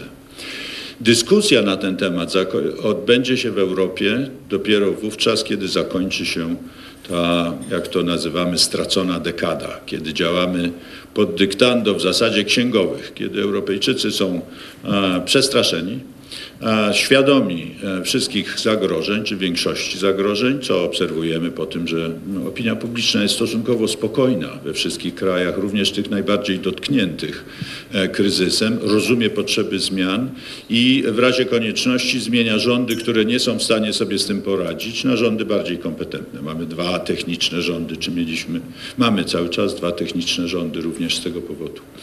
Debata się jednakże musi odbyć, ponieważ cały ten okres wielkiego kryzysu i to działanie pod dyktando, jak mówię, księgowych, zakwestionowało ducha i takie podstawowe rozumienie Unii Europejskiej, na czym ona polega, że to jest jednakże projekt przede wszystkim polityczny, przede wszystkim dotyczący ducha, a później dopiero żołądka. A dzisiaj koncentrujemy się tylko na sprawach ma- materialnych. Ta dyskusja wielka, moim zdaniem, toczyć się będzie wokół czterech kluczowych wartości, na których oparta jest ta integracja europejska, jeśli można powiedzieć, czterech składników kleju, który, który umożliwia integrację. E, e, Pierwsza z tych wartości, pierwszy z tych składników to jest otwartość i tolerancja. Proszę zobaczyć, jak ona mocno w tej chwili e, konkuruje z ksenofobią i z tak zwaną polityką tożsamości. Słyszymy, widzimy to też w Polsce. Moje, moje, ja, ja, ja muszę głównie podkreślać, szlifować, utrwalać swoje wartości, żeby one się nie rozmyły w wartościach europejskich. Im rozmycie tak naprawdę nie grozi. My tego nie obserwujemy, żeby się rozmywały. Gdyby się rozmywały, to nie mielibyśmy przykładu, a, przykładu e, Szkocji choćby, nie mielibyśmy przykładu tego, co się dzieje w różnych krajach europejskich, gdzie raczej e, grupy mniejszości czy pewne grupy etniczne akcentują, zdobywają większe możliwości działania niż dotychczas. Drugim składnikiem bardzo ważnym jest zaufanie. Zaufanie musi być w dwóch wymiarach. Do elit, ponieważ e, Unia Europejska była i jest i pozostanie ze względów praktycznych projektem e, elit. E, Projektem, który jest realizowany przez elity, gdzie elity są forpocztą, gdzie muszą się dogadać i dopiero wówczas publiczność do tego, czy opinię publiczną do tego zachęcić. Dzisiaj to zaufanie do elit jest naprawdę na bardzo marnym poziomie i zaufania między, e, między narodami. To paradoksalna sytuacja, bo myśmy się, my Europejczycy znamy się w tej chwili dużo lepiej niż, niż znaliśmy się 20 czy 30 czy 50 lat temu. Proszę zobaczyć, co 20 lat temu wiedział Polak o Irlandczyku. Zero, zero, a już zupełnie nie mógł powiedzieć lubi, nie lubi. Jak nie zna, to co może lubi czy nie lubi. Dzisiaj Polacy z Irlandczykami można powiedzieć, że się, że się znają jak łyse konie i dość się polubili, więc ten proces zapoznawania się Europejczyków i zdobywania sobie zaufania jest, ale przeciw, przeciw, przeciwnym, przeciwny proces, czyli właśnie ten ksenofobiczny, czy- czytamy e, o tym, co się dzieje na przykład w Holandii, jak politycy starają się to rozbić, e, e, promując donosy na Polaków i tak dalej, budując, budując rowy między ludźmi, którzy gdyby tego nie było, prawdopodobnie jakby się nawet nie polubili, to jednakże odrobinę tego zaufania do siebie by zdobyli. Solidarność to trzeci element tego kleju. Mm, Konieczna, no konieczna w każdej instytucji społecznej, którą budujemy razem, musi być poczucie solidarności. E, Widzieliśmy, że z powodów to długa dyskusja, jakich, dlaczego ta solidarność napotykała na bardzo duże problemy e, teraz w czasie kryzysu e, europejskiego. A otwartość, zaufanie, solidarność to, będzie, to będą komponenty wartości stojące u podstaw każdej wspólnoty. A ja jeszcze chcę dodać czwarty, który moim zdaniem jest bardzo istotny dla integracji europejskiej, a mianowicie ambicja ambicja, żeby połączyć wszystkich Europejczyków pod jednym dachem, ale też ambicja, żeby wpłynąć na to, co się dzieje na świecie. Pojedynczo się nie da, a razem, e, razem tak. Europa wyszła z II wojny światowej niesłychanie upokorzona. I Europa przez, e, przez dziesiątki lat nie mogła światu nic sensownie oferować. E, Nie mogliśmy świata pouczać, bo to myśmy byli, my, Europejczycy, doprowadziliśmy do największej wojny w historii świata i, i do takich wydarzeń jak Holokaust i tak dalej. My, Europejczycy, tak. Nie zgadzam się. Przepraszam, ale to nie my. Dobrze, a później w dyskusji sobie ten, ten, ten, oso, ten, ten sąd e, oddamy pod dyskusję. Na razie ja utrzymam, utrzymam to, co powiedziałem. Czyli my, Europejczycy, doprowadziliśmy do, e, myśmy wykazali się szczególną niemoralnością, niemoralnością. W związku z tym nie mogliśmy pouczać. Ale po latach takiej i ekspiacji, i zmian wewnętrznych, i przewartościowań, które następo- następowały w naszych społeczeństwach, i bardzo wydatnej pomocy, e, pomocy zagranicznej dla krajów rozwijających się, zdobyliśmy te prawo. I Polacy, i Europejczycy wyszli na zewnątrz, zaczęli promować swoje wartości. Kara śmierci, ubezpieczenia społeczne, najrozmaitsze nasze rozwiązania, nasze rozwiązania. Dzisiaj jakbyście Państwo pojechali w świecie i powiedzieli, mieli powiedzieć, jestem Europejczykiem, to wystarcza na wielu kontynentach. Skąd jesteś? Jestem z Europy. Aha, to wiem. To gdyby on miał powiedzieć, jaką rozumie Europejczyka, to wymieni parę takich rzeczy, które są tylko, tylko u nas. I myśmy mieli ambicje, żeby tymi rzeczami się dzielić. Dzisiaj tej ambicji nie widać. Dzisiaj Europejczycy bardziej jak gdyby marzą o tym, żeby być Szwajcarią e, i, i, i moja, moja, moja działka z dala od wszystkiego. Dobrze. I, I w trakcie tej debaty będziemy konfrontowani taką perspektywą trzech możliwych scenariuszy dezintegracji. Bo co dalej integracja, to sobie wyobrażamy, ale dezintegracja. Pierwsza, że to może być jakiś niekontrolowany rozpad. I tu mówią analitycy, wojna jest absolutnie możliwa w Europie wtedy, w takiej sytuacji. Nie mówię prawdopodobna, ale możliwa w wyniku niekontrolowanego rozpadu faktyczna dezintegracja, która po części już się dzieje. Jak popatrz, to drugi scenariusz. Popatrzycie Państwo dzisiaj na sektor bankowy, on się faktycznie dezintegruje, europejski sektor, w jakichś tam e, elementach. I tak dalej może być. To znaczy politycy będą mówić Europa, Europa, ale faktycznie będą podejmować decyzje coraz bardziej lokalnie niż wspólnie. Albo nawet podejmować decyzje jakieś parasolowe, takie ogólne, które będą stanowiły uzasadnienie dla decyzji lokalnych. I tak by się ta Europa rozmywała, rozchodziła. No i trzeci to też niestety prawdopodobny rozpad na dwie Unie. Mamy już Anglików, którzy po raz pierwszy powiedzieli nie. Na szczęście poza Czechami nikt się nie przyłączył. Groźba była i liczyli na to konserwatywni politycy europejscy, że może przyłączy się ktoś z dawnej EFTY i wtedy można by zacząć odbudowywać EFTę. No to fajny projekt. No teraz wyobraźcie sobie Państwo, no to mamy dwie Unie funkcjonujące już faktycznie i trzecią, którą tworzą Rosjanie w tej chwili Unię, Unię Euroazjatycką. A politycy rosyjscy, obserwatorzy rosyjscy są bardzo, bardzo poważni w tej sprawie. Powiadają, to na pewno się stanie. Jak człowiek myśli o tym, jakie może mieć cele i jakie pomniki chciałby po sobie zostawić pre, premier, a teraz znowu prezydent Putin, to taka Unia byłaby czymś, byłaby wielkim osiągnięciem, ale dla Europy katastrofą i ostatecznie dla Rosjan też. A jak już by, mielibyśmy trzy bloki na kontynencie europejskim, no to, no to proszę bardzo, to pole do gry jest otwarte. Zawsze dwóch musi się dogada przeciwko trzeciemu i znowu perspektywa, a moim zdaniem, a moim zdaniem pewność konfliktu w jakiejś perspektywie jest znowu.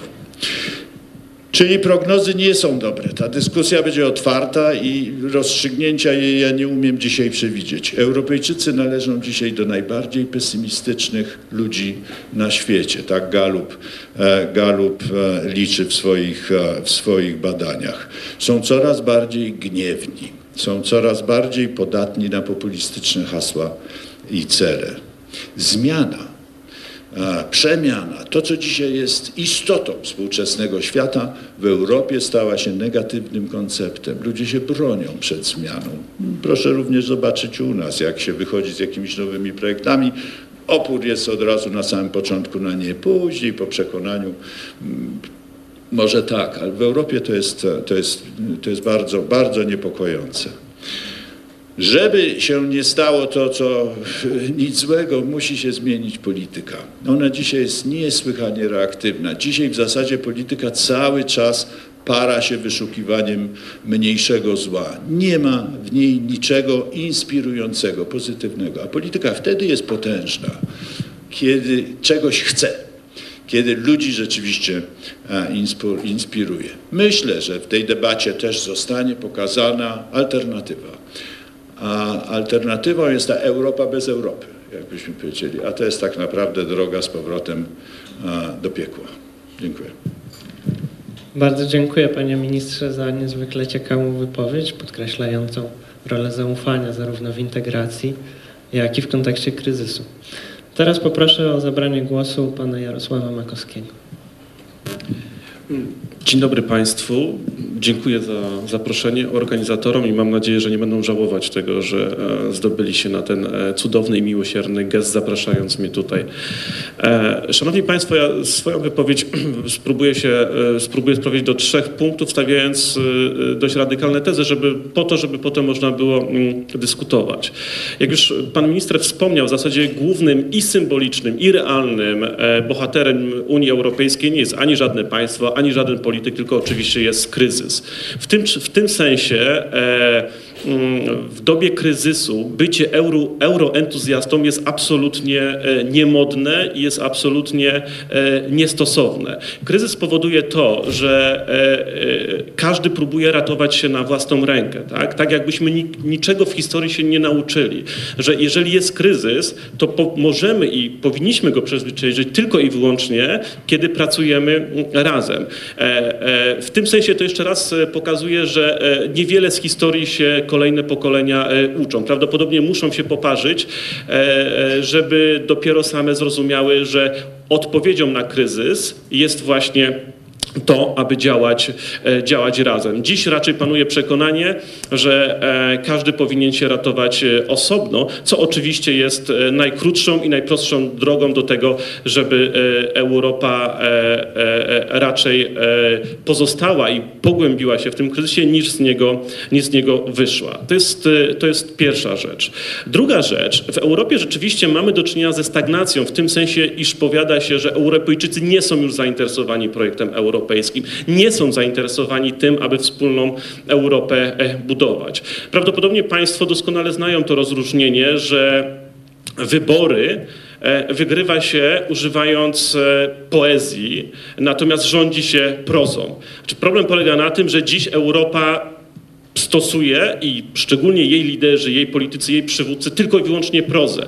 W tym sensie nie możemy się dziwić, że Europejczycy są zniechęceni do projektu europejskiego. Nie ma nic takiego, o czym mówił pan minister, co mogłoby porwać dziś Europejczyków. Nie ma żadnego projektu, do którego byśmy chcieli, e, chcieli e, e, zmierzać, czy też e, e, do którego gdzie moglibyśmy sobie wyznaczyć cel, który chcielibyśmy e, osiągnąć. Dziś jesteśmy w absolutnej defensywie, bronimy się, tak? A to przed kryzysem, a to przed Chinami, a to przed e, e, kryzysem mm, sektora bankowego i tak dalej, i tak dalej. Jest to absolutnie defensywna pozycja, plus cały mm, sposób mówienia o Europie jest tylko i wyłącznie mówieniem prozą, która już Europejczykom się znudziła.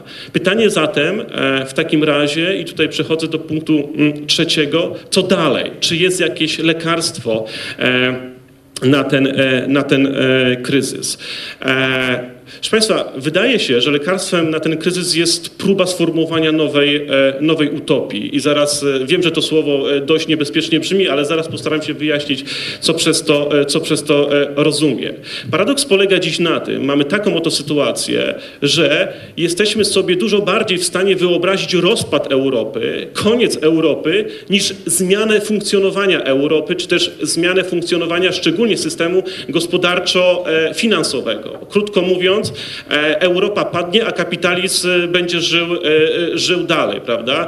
Po- Poprzedni panel doskonale to pokazywał, kiedy, kiedy prezes Sadowski w zasadzie podskórnie głosił taką tezę, że Europa padnie, no ale nie ma tego złego, co by na dobre nie wyszło, bo kapitalizm i tak sobie da, da z tym radę. W związku z tym chciałbym teraz zaproponować dwie dwie wizje czy dwa modele utopii e, e, w tym sensie zgadzam się za, ze Sławojem Ziskiem, który o tym mówił. Mamy prawdziwą i fałszywą e, utopię. Fałszywa utopia to jest taka, która mówi czy głosi, że można zbudować e, raj na ziemi, tak? czy można zbudować idealne społeczeństwo. Otóż nie ma powrotu do raju raz utraconego. Zostaliśmy wygnani z raju, koniec, kropka, trzeba się z tym pogodzić. W związku z tym nowy, wspaniały świat jest absolutnie niemożliwy. Tak? Tutaj e, musimy się tylko e, poruszać i projektować to, co jest e, e, w naszych możliwościach i za każdym razem to będzie,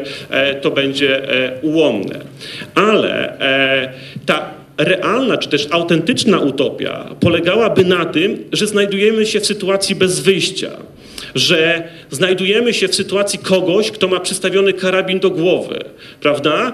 I sama chęć przetrwania, sama chęć wyjścia z tej sytuacji kryzysowej jest tym znakiem nadziei, mm, e, który dziś dostrzegam w Europie. Bo jeżeli jest tak, że Europa znalazła się w sytuacji bez wyjścia, to zarazem nie jesteśmy samobójcami, tak? Będziemy chcieli jednak przetrwać, a ta chęć przetrwania, chęć e, mm, e, właśnie życia dalej spowoduje, że być może e, powstanie nowy, nowy projekt. Innymi słowy, utopia nie, nie, nie, nie, jest wypracowywana w naszej wyobraźni. Ona powstaje z konieczności przetrwania e, e, e, tego kryzysu. I moim zdaniem Europa dziś właśnie takiej utopii potrzebuje. Dziękuję bardzo. Dziękuję bardzo za wypowiedź. E, Teraz poproszę o wypowiedź pana Marcina Chludzińskiego, Fundacja Republikańska. E, Witam Państwa. E, W ostatnim czasie mam taką obserwację, że przyjęło się mówić o tym, czy bardziej integrować, hmm? raz, czy bardziej integrować, czy dezintegrować, e, bez e, uwzględnienia kontekstu kraju, w którym żyjemy. Ja bym chciał się trochę na tym skupić, to znaczy wybory integracyjne, więcej integracji e, i to, co my jako kraj, jako wspólnota narodowa powinniśmy wybierać i szczególna emanacja tej wspólnoty narodowej, czyli politycy, zależy od tego, na czym nam po prostu zależy, jako obywatelom tego kraju, co jest dla nas ważne. Ja sobie szybko policzyłem, że e, średni wiek panelistów e, to jest e, mniej więcej 45 lat. Z dużym prawdopodobieństwem za 40 lat nas tutaj już nie będzie. Ale państwo, większość z państwa za 40 lat będzie odczuwać skutki tych wyborów. Tych wyborów, których teraz dokonują politycy i którzy są związani, które są związane z większą integracją albo z dezintegracją. Jeszcze póki co to z większą integracją, tak? I z zacieśnianiem więzów współpracy w ramach Unii Europejskiej. A żebyśmy my podjęli świadomą decyzję, a to są decyzje strategiczne, to nie możemy ich podejmować na zasadzie rzutu kostką, tak? Nie możemy ich podejmować losowo. To znaczy musimy ustalić, na czym nam zależy jako wspólnocie e, narodowej, jako wspólnocie obywateli i na podstawie tych kryteriów podejmować decyzje w kontekście spu- polityki europejskiej. I o czym ch- chcę Państwu powiedzieć? E, Są trzy rzeczy, które według mnie powinny decydować o, o takich wyborach. One nie dotyczą tylko skali integracji, e, ale też wpływają e, ba- bardzo bezpośrednio na nasze codzienne życie. Mówię tu o konkurencyjności polskiej gospodarki, o bezpieczeństwie ekonomicznym obywateli i po trzecie o e, poziomie regulacji życia i pracy mieszkańców tego kraju. W, w ciągu ostatnich 12 lat, czyli e, odkąd e, pewnie najmłodsi z Państwa, którzy siedzą na tej sali, zaczynali szkołę podstawowej, podstawową, Unia Europejska wydała na wzmacnianie konkurencyjności e, gospodarki, gospodarki Unii Europejskiej e, 529 miliardów euro. Mm. To znaczy, że w dużym skrócie e, wydawano 120 milia- milionów euro dziennie i 5 milionów na godzinę. To jest mniej więcej taka kwota. Skutek tego jest taki, że jesteśmy generalnie, jeśli chodzi o e, PKB, trzecią gospodarką świata, a dzięki wydaniu tych pieniędzy mielibyśmy, mieliśmy być pierwszą w kontekście struktury, jaką jest Unia Europejska. E, Jakie z tego wnioski płyną dla Polski? To znaczy, no, Unia w tej kwestii jest dość nieskuteczna. Znaczy, nie możemy na niej polegać, e, jeśli chodzi o e, kwestię zwiększania konkurencyjności gospodarki, bo ta interwencja pokazuje, że e, nie daje to efektów. Możemy liczyć na siebie. Dlatego też nie możemy jako wspólnota narodowa pozbawiać się możliwości wpływania na naszą pozycję konkurencyjną, takich możliwości jak wysokość podatków, czy kwestie związane z ochroną środowiska. Jeśli Państwo śledzą debatę publiczną, to kilka dni temu e, prezes Polskiej Grupy Energetycznej powiedział, że w 2016 roku firma będzie czasowo wyłączać producentom e, prąd, e, dlatego że zobowiązaliśmy się do zmniejszenia skali sprzedawanej energii w kontekście regulacji unijnych, a nie wybudowaliśmy nowych elektrowni, które mogą zapewnić ten prąd. Tak? Więc to są tego typu kwestie, które bezpośrednio wpływają na to, czy tutaj my jako kraj będziemy konkurencyjni, czy przyjdą tutaj inwestorzy. Jeśli inwestorzy to przeczytają, to nikt tutaj nie przyjdzie. Tak? Bo nie będzie miał jak produkować e, e, rzeczy, które chce w naszym kraju produkować. Z tym wiąże się też druga sprawa, to znaczy w ciągu ostatnich czterech lat za pracą z Polski e, wyjechało około dwóch milionów ludzi. Tak do końca to nikt nie wie ile, ale niektórzy mówią, że zdecydowanie więcej. Dla większości z nich to była konieczność, to nie był wolny wybór. Tak? Znaczy oni musieli po prostu wyjechać. Wiąże się z, to z dużym dyskomfortem, z rozłąką, z utratą kontaktu z rodziną. Wyjechali też dlatego, że nie mogli znaleźć godziwych warunków do życia w tym kraju, najzwyczajniej w świecie, z powodów ekonomicznych. Powinniśmy dokonywać takich wyborów, żeby to nie była opresja, żeby to nie był przymus. To znaczy, żeby ci ludzie mogli tutaj również znaleźć e, szczęście e, i e, szczęście także w kontekście ekonomicznym, nie tylko tym duchowym. Chociaż te dwa wymiary się bardzo łączą, jak mówią ekonomiści. E, Ideą e, założycielską jest, e, Unii Europejskiej jest swobodny przepływ ludzi, towarów i idei. Tak? Swobodny to znaczy niewymuszony, a ci ludzie najzwyczajniej musieli stąd wyjechać. I powinniśmy tak wybierać ten model, żeby e, ich poziom życia mógłby być taki sam, jak w innych krajach Unii Europejskiej. W tej chwili nasze pensje, średnia pensja e, w Polsce to jest 30% średniej pensji w innych krajach Unii Europejskiej. Tak? To coś mówi. Cenami zbliżamy się bardzo do e, tego, jak kosztuje życie w tychże krajach. Trzecia rzecz. Życie i praca w Polsce są coraz trudniejsze i to nie tylko ze względu na ekonomię. Znaczy coraz więcej dzie- dziedzin życia jest regulowanych tak? przez skomplikowane przepisy. E, Duża część tych regulacji jest wymuszona przez właśnie regulacje europejskie, przez e, coraz większy poziom integracji. Część z nich to jest radosna twórczość naszych e, urzędników. W ostatnim czasie, to znaczy w ciągu ostatnich dwóch lat, liczba osób pracujących w administracji rządowej i samorządowej zwiększyła się o 100 tysięcy. Oficjalnie tłumaczy się zwiększenie e, tej liczby kwestią obsługi różnego typu procesów związanych właśnie z integracją, z funduszami unijnymi itd. 100 tysięcy to jest mniej więcej tyle, ile liczy polska armia. I ta właśnie papierowa armia e, buduje na co dzień, proszę Państwa, zasieki, pola minowe, przez które my, e, zwykli obywatele, musimy się przedzierać. Ta papierowa armia, czyli te 100 tysięcy urzędników, kosztuje nas e, 3 miliardy 600 milionów złotych rocznie. Tak? To znaczy, że to jest e, 40 tysięcy złotych na godzinę. Tak jak Państwo jesteście tutaj godzinę, to tyle wydajemy na, tych, na te 100 tysięcy dodatkowych urzędników związanych z obsługą regulacji. Przynajmniej taka jest oficjalna wersja, e, które są konieczne do, do wdrożenia z, z właśnie przez nasze członkostwo i większy poziom integracji z Unią Europejską. E, Publicysta Rafał Ziemkiewicz porównał, że w naszym kraju życie codzienne wygląda jak pływanie w kisielu. Znaczy, że proste czynności, e, proste e, aktywności zajmują nam zdecydowanie więcej energii i powodują bardzo duży wydatek energetyczny. E, Te proste czynności też zdecydowanie więcej kosztują e, niż gdzie indziej. E, Przykład pierwszy z brzegu. Poprzez regulacje unijne związane z ochroną środowiska e, trzy dni temu odebrałem pozwolenie na budowę, którego uzyskiwanie zaj- zajęło mi e, rok i sześć miesięcy. I żeby była jasność, nie chciałem wybudować niczego w Parku Narodowym, Parku Krajobrazowym, ani innym chronionym terenie. Nasze wybory dotyczące integracji nie powinny zagęszczać kisielu, w którym pływamy.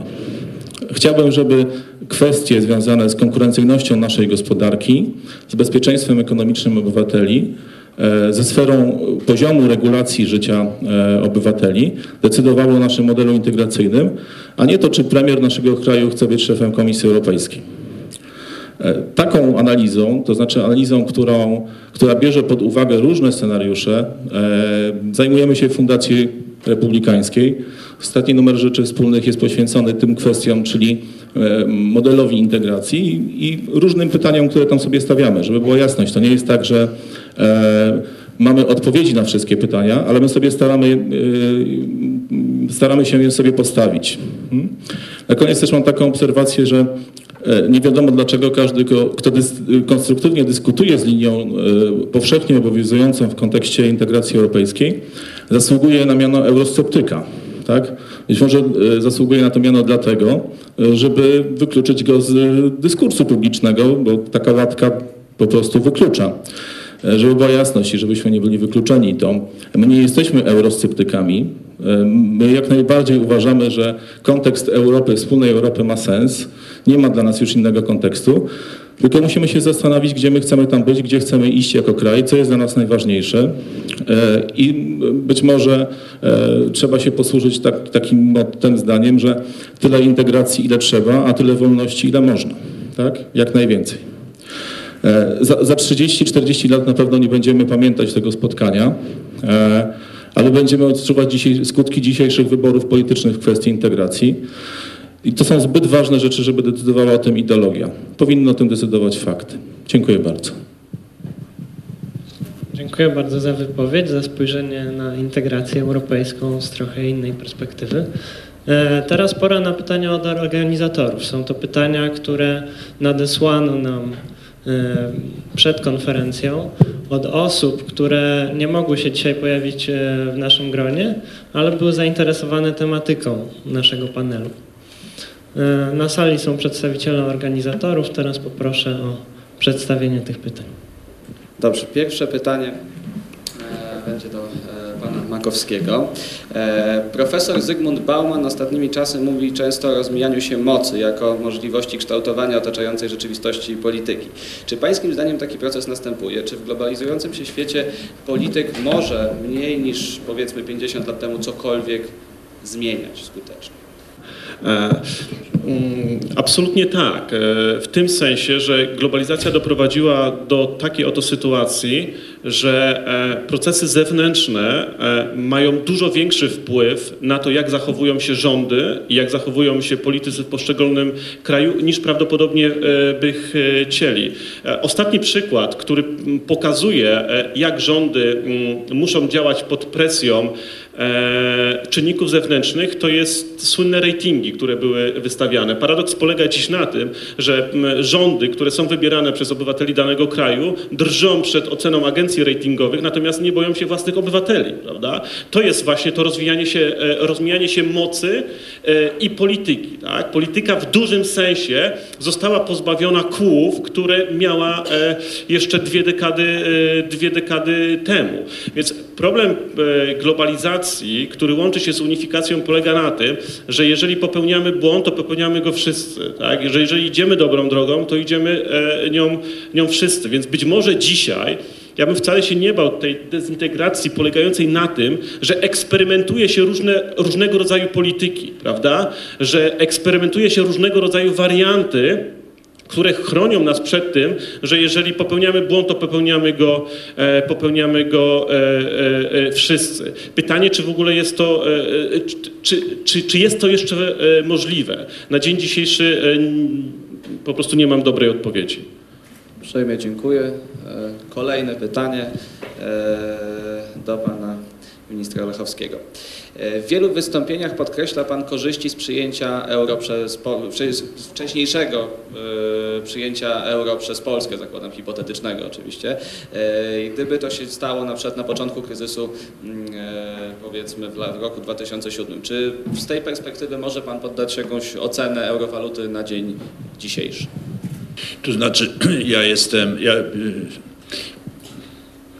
nie możemy powiedzieć, nie będziemy mogli do zakończenia tej e, fazy e, rozchwianych kursów walutowych ostatecznie porównać e, doświadczenia Polski i e, e, Polski z jednej strony i krajów, które przyjęły euro z drugiej strony. To musi, e, musi się zakończyć pewien okres. Proszę zwrócić uwagę, jak dopiero dzisiaj dokonuje się takich pełniejszych ocen, czy polska terapia szokowa miała sens, czy jak porównujemy z Węgrami, z Czechami i tak więc e, to jest pewien okres potrzebny, niewątpliwie. Po drugie, ja jestem zwolennikiem tak szybkiego przyjęcia euro, jak to możliwe, ze względu na to, że dopiero wtedy zakończony zostanie e, etap e, e, pełnego uczestnictwa polskich przedsiębiorstw we wspólnym rynku. To znaczy koszty finansowania wtedy dostępne dla polskich przedsiębiorstw będą identyczne jak koszty ich konkurentów e, w strefie euro. Dzisiaj te koszty są wyższe po prostu, oni więcej, a przy mocnej konkurencji, zwłaszcza przy produktach, gdzie liczą się bardzo, nie, gdzie są bardzo niewielkie marże, to, to, są, e, to, są, e, to, są, to jest element, który zabija, zabija konkurencyjność. Jeśli chodzi natomiast o kryzys finansowy, to nie jest kryzys euro. Mnie się wydaje, to jest kryzys, to jest, to jest problem nadmiernego zadłużenia niektórych państw i niektórych gospodarstw domowych w Europie i z tym się borykamy. Natomiast euro z niego wychodzi w sumie obronną ręką, bo proszę zwrócić uwagę, że pozostaje, nie zmieniła się pozycja euro w e, rezerwach walutowych innych państw.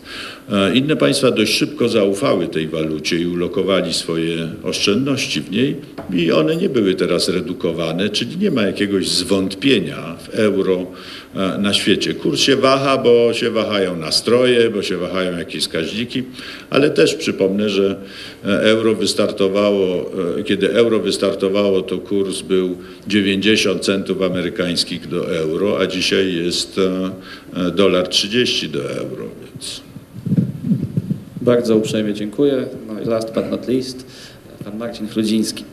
Pytanie przewrotne, z góry mówię. E, Panie prezesie, czy pana zdaniem Unia Europejska ma prawo ingerować w politykę państw członkowskich, jeśli w jej ocenie naruszone są w tych państwach ogólnie rzecz biorąc kryteria kopenhaskie? I czy uważa pan, że można mówić o naruszeniu takich kryteriów na Węgrzech? To znaczy, jeśli chodzi o pierwszą część tego pytania, to znaczy, czy ma prawo? No, robi to de facto, więc y, tutaj trudno już mówić o tym, czy ma prawo.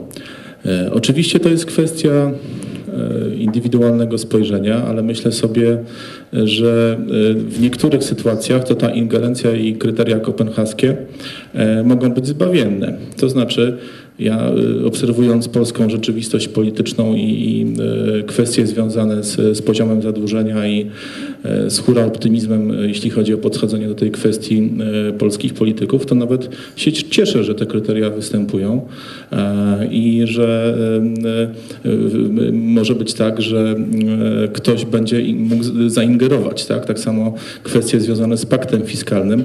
Paradoksalnie to może nawet dobre rozwiązanie w tej sytuacji E, i kwestia dyscyplin budżetowych i możliwości ingerencji bezpośrednio Komisji Europejskiej w założenia budżetowe i w dyscyplinę finansową. E, Co do Węgier, to uważam, że Węgry prowadzą bardzo suwerenną politykę, e, mają swoje cele, również cele cywilizacyjne, kulturalne, e, związane z duchem narodu. Ja nie oceniam tych kwestii, które są przedmiotem ingerencji jako kwestii, które by tego wymagały. Dziękuję bardzo.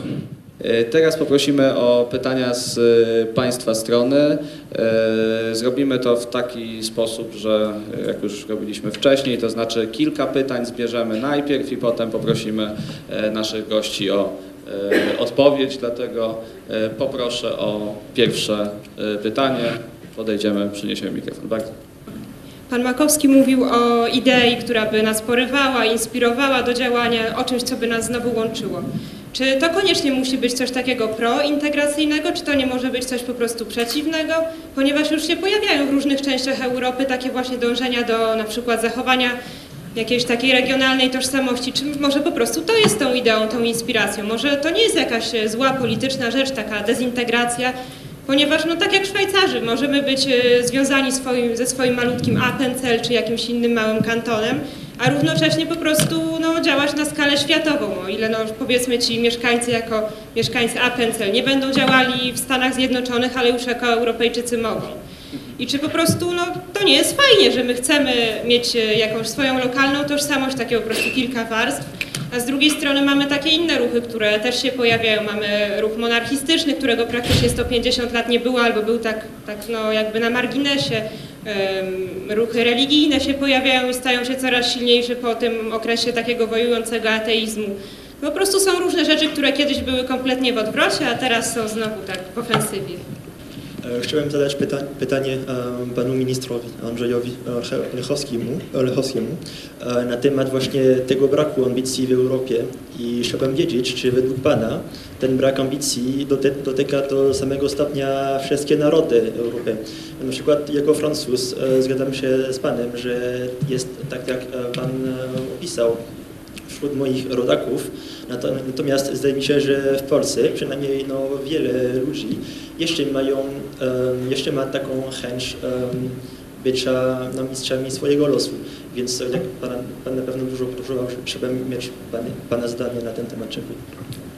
Tutaj troszkę Pan mnie uprzedził, bo mam pytanie również do Pana Ministra, ale również do Pana Kludzińskiego, ponieważ z jednej strony ja bym chciał połączyć to, co powiedział Pan a propos ambicji, ale połączyć to z zaufaniem, ponieważ powiedział Pan, Panie Ministrze, że zaufanie wiąże się z zaufaniem do elit, tak? I teraz jak gdyby to zaufanie, mamy za- problem z zaufaniem do elit, tak? Bo to widać, że tak powiem, jak się układają polityczne, e, polityczne, związki w państwach europejskich, tak? Gdzie w większości politycy borykają się z tym problemem, że ciężko jest złożyć jakąś większość, już niezależnie od, pod, nie, niezależnie od poglądów, tak? Że nie mówimy teraz, że jesteśmy pro, kontra, to nieważne, tak? W przypadku Angeli Merkel, która boryka się z problemami w rządzie, tak? Wiemy, że Brytyjczycy też nie mają łatwo, tak? Mieliśmy państwa w Unii Europejskiej, które bardzo długo istniały bez tak naprawdę y, ukonstytuowanej władzy.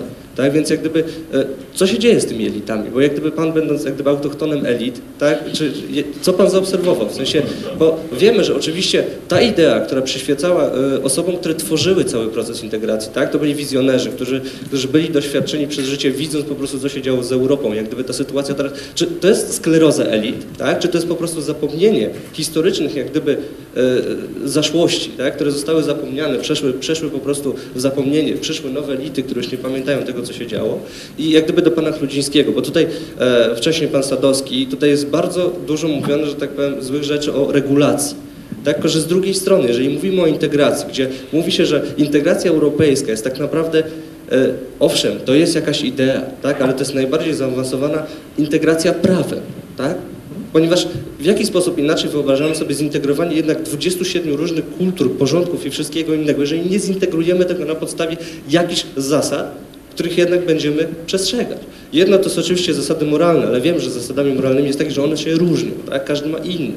Ale na pewnych, jak gdyby na pewnym basicu, tak, czy jakiejś podstawie, no musimy się dogadywać. Więc to przeregulowanie ja uważam, że jest często używane jako taki po prostu argument e, zbyt łatwy. Tak? Dziękuję bardzo. Jeśli można, ja chciałam jedle zadać pytanie, co zrobić krótki komentarz do wystąpienia pana prezesa Chludzińskiego, dlatego że na sali jest bardzo dużo, głównie są młode osoby, a ja mam wrażenie, ja jestem ekonomistą, że Pana wypowiedź może być troszkę źle zrozumiana i nie chciałabym, żeby takie y, y, zrozumienie pozostało. Otóż ja zrozumiałam Pana wypowiedź jako następujące uzasadnienie następującej tezy. Mianowicie Unia Europejska jest mało skuteczna w poprawie swojej konkurencyjności i na dowód tego Pan przytoczył przede wszystkim ponad 500 550 miliardów unijnego budżetu w ciągu tam iluś lat i jak to się przekłada na poszczególne lata i tak dalej. I ta myśl nam pozostaje, a to nie jest przecież e, dokładnie prawda. Zupełnie hasłowo, bo nie chcę zabierać e, więcej czasu. Po pierwsze, proszę pamiętać, że nie cały budżet jest przeznaczany na poprawę konkurencyjności. Po drugie, rzeczywiście jest mały, ale to nie znaczy, że on nie ma dużego znaczenia. Po trzecie, przecież nie tylko budżet pieniądze są e, służą poprawie konkurencyjności, ale sam mechanizm integracyjny, sam mechanizm konkurencji, pogłębianie liberalizacji, utworzenie wspólnego rynku i otwieranie kolejnych sektorów gospodarki służy nie, niczemu innemu jak poprawie konkurencyjności. To była główna myśl Jacques'a Delora, który y, przedstawiał tę koncepcję wspólnego rynku. Chyba jeszcze jeden argument, przepraszam. Aha, i poza oczywiście tą, tym głównym mechanizmem służącym poprawie konkurencyjności, jakim jest zwiększanie konkurencji, na przykład regulacje również istotnie oddziałują na konkurencyjność, a tutaj część z nich, jak Pan słusznie powiedział, akurat y, y, pogarsza konkurencyjność, ale niektóre na szczeblu unijnym zdecydowanie mogą poprawić. I wreszcie ostatni chociażby element, wszystko zależy od tego, jak unijne rozwiązania są wprowadzane w życie, czy są przestrzegane przez wszystkie państwa, czy też nie, bo później efekty są różne dla całego grupowania. Przepraszam za tempo, ale chciałam zostawić czas innym. Dziękuję bardzo. Bardzo dziękujemy za wypowiedź. Dziękuję bardzo za pytania i proponuję odpowiedzi udzielać w kolejności zadawania pytań, czyli najpierw poproszę pana Jarosława Makowskiego. E, bardzo Pani dziękuję za e, pytanie i Oczywiście to jest. Ja też e, nie jestem naiwny, żeby wierzyć już w tym momencie w ideę postępu, która zawsze wiąże się z, z, z krokiem e, do przodu. Zresztą, kiedy patrzymy na historię Unii Europejskiej, to raczej to był e, tak, że dwa kroki do przodu, jeden do tyłu. To nie było zawsze tak, że, że wszystko szło gładko i, e, i, i bez problemu. Ale dziś rzeczywiście mamy taką sytuację, że jak powiedziałem na początku, strasznie trudno jest być euroentuzjastą w momencie kryzysu. Co więcej, w moim przekonaniu Unia Europejska staje się symbolicznym chłopcem do bicia. Wybory we Francji to jest najlepszy przykład. Tak? Sarkozy atakuje Unię z, ze strony Schengen, Holand mówi, że trzeba z, zmienić pa, y, pakt fiskalny. Oczywiście, którykolwiek z nich nie zostanie prezydentem, czy Sarkozy, czy Hollande, forget, zapomnij o tym. Tak? Natomiast w kampanii wyborczej używa tego argumentu, znaczy Unia jest absolutnie chłopcem do bicia i potem się kolesie dziwią, e, że, że, że ludzie nie mają zaufania do Unii Europejskiej, tak? że, nie, że nie mają zaufania i sympatii do, do instytucji europejskiej. Więc w tym sensie Unia dzisiaj jako projekt jest ofiarą wewnętrznych polityk w tych 27 7 krajach. To jest pierwsza rzecz. Druga rzecz, to, co, to o co pani e, pyta, e, e, czy to zawsze tak, że musimy e, przejść z jakąś ideą e, do przodu. Znaczy, szczerze mówiąc, mi się marzy, e, znaczy marzy, to jest znaczy, ja dziś myślę o Unii w ten sposób, że 27 krajów w zasadzie sprawia, że Unia jest mało sterowalna. I absolutnie jestem przekonany, że, będzie, że to nie będzie ani federacja, ale to też nie będzie Unia e, e, ojczyzn, tak? czyli państw narodowych. Że w, w pewnym stopniu będziemy musieli wrócić do regionalizacji. I w tym sensie My teraz w Instytucie Europejskim robimy duży projekt e, związany z Europą Środkową, próbując jakby wymyślić ten, e, ten region e, e, na nowo. To jest jakby pierwsza rzecz, tak? Że są pewne interesy, które wiążą się z konkretnym regionem. I tutaj Grupa Wyszehradzka Plus na przykład ma bardzo konkretne interesy wspólne, wspólną w dużym stopniu historię, wspólną geografię, etc., etc. W związku z tym wydaje mi się, że będzie tak i że regiony będą odgrywać coraz większą rolę. Druga rzecz, która e, absolutnie ma czynnik e, e, wzrostowy, to są miasta. Znaczy, patrząc na młodych ludzi, kiedy dziś ich pytamy, czy, chcą, czy, jadą do Pary, czy jadą do Francji, czy jadą do Wielkiej Brytanii, czy jadą do Portugalii, nie. Oni jadą do Paryża, bo chcą mieszkać w Paryżu. Oni jadą do Londynu, bo chcą mieszkać w Londynie, a nie w Wielkiej Brytanii. Tak? Kluczem w projekcie europejskim stają się miasta. Tak? I one będą odgrywać coraz większą rolę, tym bardziej, że nowy budżet Unii Europejskiej jest skonstruowany pod metropolię. Tak?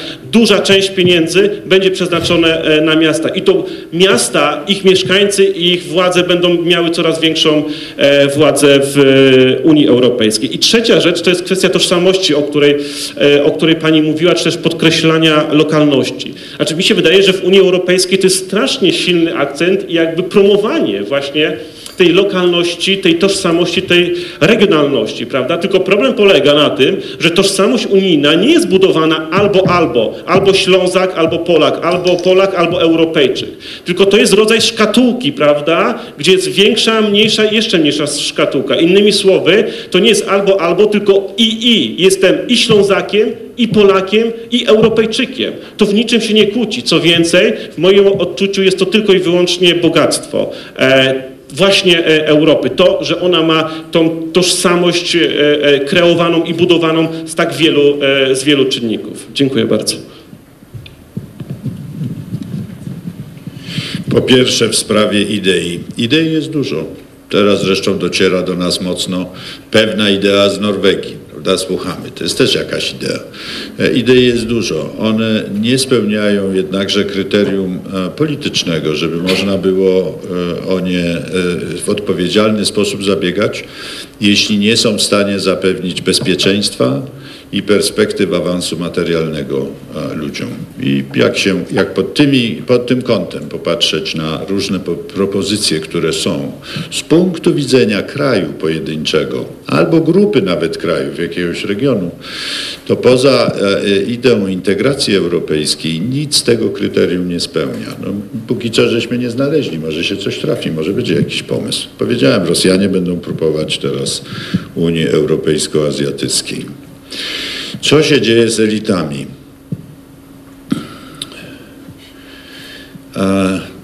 Ja bym powiedział, no, to jest dyskusja na godzinę oczywiście, ale powiedziałbym o dwóch rzeczach, które wydają mi się bardzo ważne.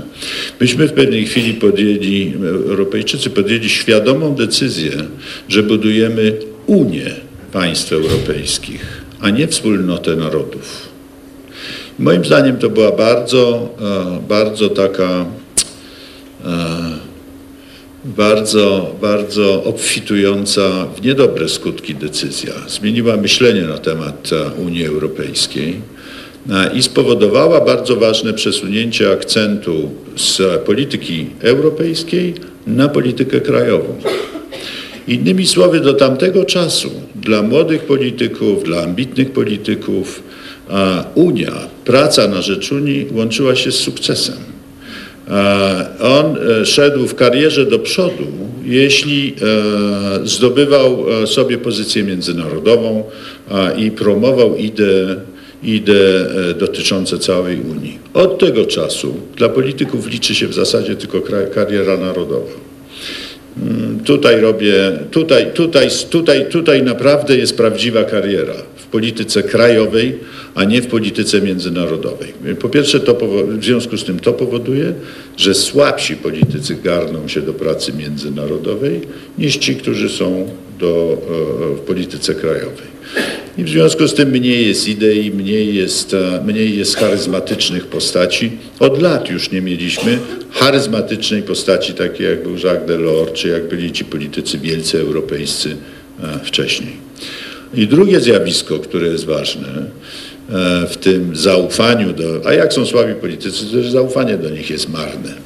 A druga rzecz, która wpływa w tej chwili na zaufanie elit e, ogólnie, no to zdajecie sobie, y, do elit ogólnie, to zdajecie Państwo sobie e, sprawę z takiej nieopanowanej jeszcze, nieopanowanego narzędzia, jakim jest internet, czyli bardzo wielkiej, bardzo wielkiej wygaśnięcia autorytetów. Ja już tak nie kieruję się bardzo głosem gazety, czy przeciętny, przeciętny e, uczestnik opinii publicznej nie kieruje się głosem jakiejś gazety, czy jakiegoś autorytetu, który do tej pory słuchał, tylko sam sobie wyrabiam zdanie. No, a na podstawie e, cząstkowych doniesień tych zdań wtedy przestaje być kilka, tylko zaczyna być kilkanaście milionów na przykład. No i też tutaj jest trudniej budować zaufanie do polityków. Niewątpliwie jest tu dzisiaj e, e, duży problem.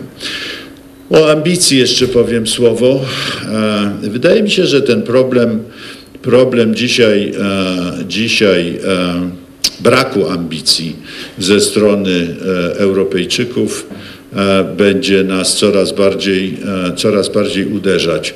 Cele poszczególnych narodów, jeśli chodzi o ich udział w Unii, są bardzo ograniczone, nie bardzo mają tak ochotę wpływać. Owszem, tak na bieżąco, na bieżącą politykę, tak, ale nie mają ochoty, że ich model życia czy ich e, model kultury, to chcielibyśmy się z nim podzielić z innymi Europejczykami, że to jest ważne, że w ogóle mamy coś do pokazania innym Europejczy- Europejczykom, do wniesienia, a z drugiej strony e, e, czujemy, że w świecie niewiele możemy zrobić. I nie będziemy w stanie zrobić w świecie wiele, jeśli nie zrobimy następnego kroku w integracji europejskiej. Tu trzeba cały czas pamiętać o tym, że Europa, która jeszcze niedawno dostarczała prawie 50%, e, dostarczała 50% produktu krajowego brutto, to tutaj tworzyło się 50% bogactwa światowego.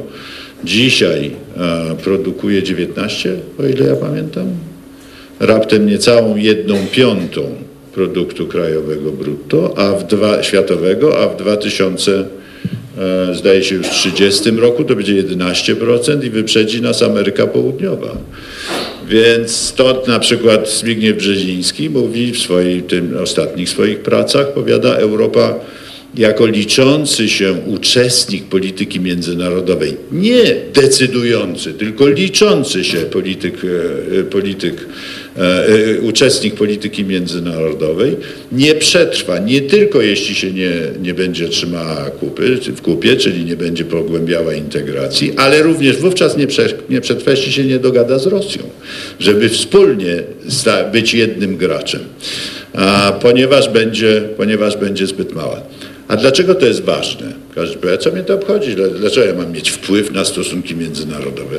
Byleby u mnie było jakoś, jakoś, jakoś ciepło i było w porządku. Ano, ano mo, może być dlatego ważne i powinno być dla wielu osób ważne, że będąc, mając coś do powiedzenia, sprawiamy, że te stosunki, że zasady obowiązujące w stosunkach międzynarodowych są oparte na naszych wartościach to nasz dzisiaj polityk jedzie do Chin i zwraca uwagę odważnie i mniej odważnie, grzecznie, mniej grzecznie politykowi chińskiemu, że prawa ludzi, e, prawa obywatelskie ludzi trzeba szanować.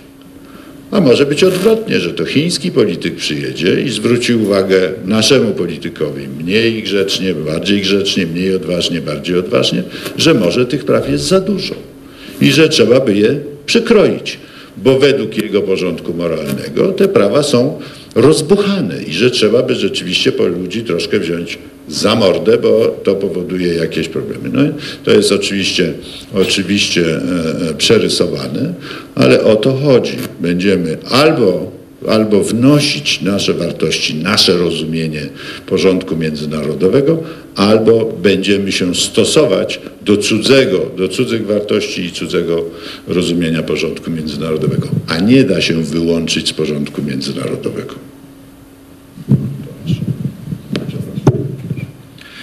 Jeszcze jeśli Państwo pozwolicie, to odniosę się e, e, dwoma zdaniami do tego, co powiedział Pan Minister, z którym się zgadzam w tej kwestii. Znaczy, ja mam wrażenie, że przyczyną też e, tej, tej, tego, tego, o czym tutaj mówiliśmy, czyli utraty zaufania, jest kwestia tego, że politycy stali się księgowymi.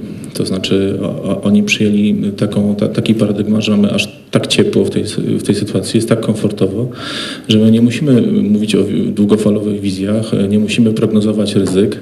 Możemy się skupić na bieżącym admini- administrowaniu i na wykorzystywaniu środków masowego przekazu do tego, żeby na bieżąco wygrywać e, gry e, polityczne. Kwestia wizyjności się kończy. No i ta rzeczywistość ich zaskoczyła.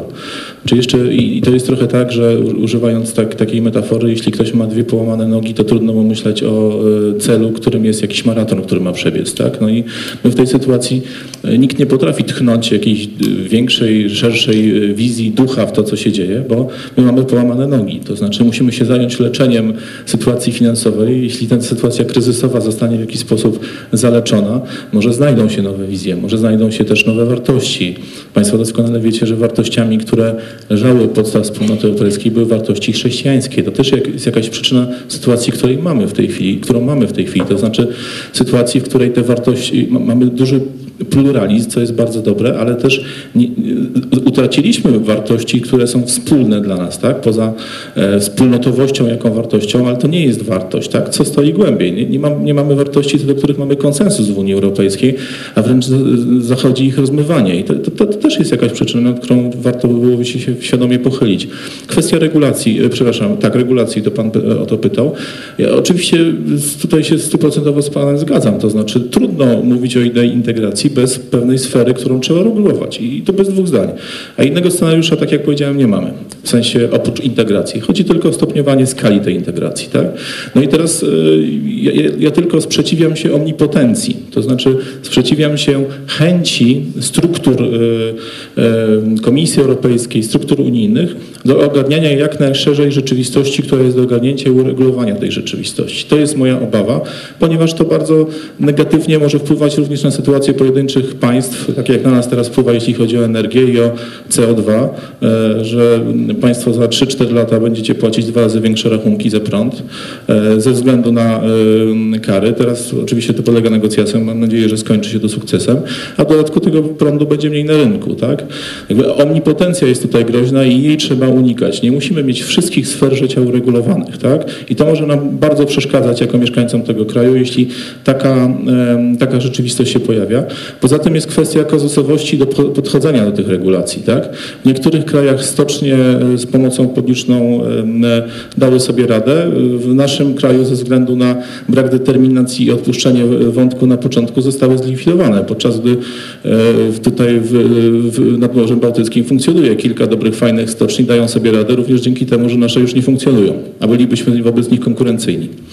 E, więc kwestia równości regulacji, wspólna polityka rolna. Państwo pewnie wiedzą, y, czym się różnimy, jeśli chodzi o dopłaty bezpośrednie tak, do produkcji. Ja oczywiście uważam, że ich nie powinno być, ale jak już są, no to przynajmniej pod tym kątem ta regulacja powinna nas dotyczyć tak samo jak innych krajów i powinna obowiązywać y, równość w tej sferze. E, Kwestia rozwoju konkurencyjności. E, Tutaj Pani poruszyła ten wątek. To oczywiście jest, e, to, ta kwota to są sumowane e, środki, które Unia Europejska przeznacza na politykę strukturalną.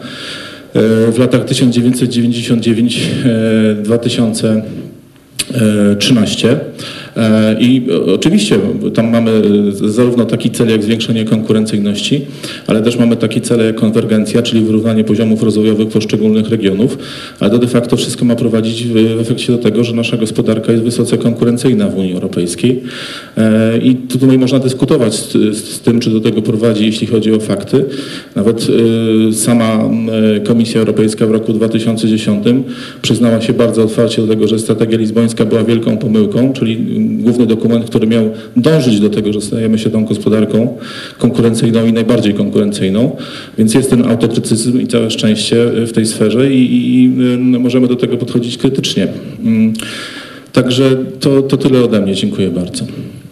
E, Ja mam pytanie do pana ministra e, Andrzeja Łapowskiego. Jakiś czas temu w francuskim Le Monde napisano, iż po obniżeniu e, przez agencję Standard Poor's oceny wiarygodności dziewięciu... Jeśli można głośniej. Głośniej. O, młodzi też nie słyszą, co ja tu robię. Jakiś czas temu we francuskim Le Monde napisano, że po obniżeniu przez agencję Standard Poor's oceny wiarygodności dziewięciu państw unijnych upadła oś e, Paryż-Berlin, a Unia Europejska została podzielona na północną i południową. Czy rzeczywiście mm, e, nastąpił taki podział? Jeśli tak, to co on oznacza? I drugie pytanie. To jest takie, jak podniosłem na chwilę rękę, jak mówił pan minister, ale to po prostu e, to, co pan mówił, skojarzyło mi się z pewną anegdotą a propos połową Lispaka.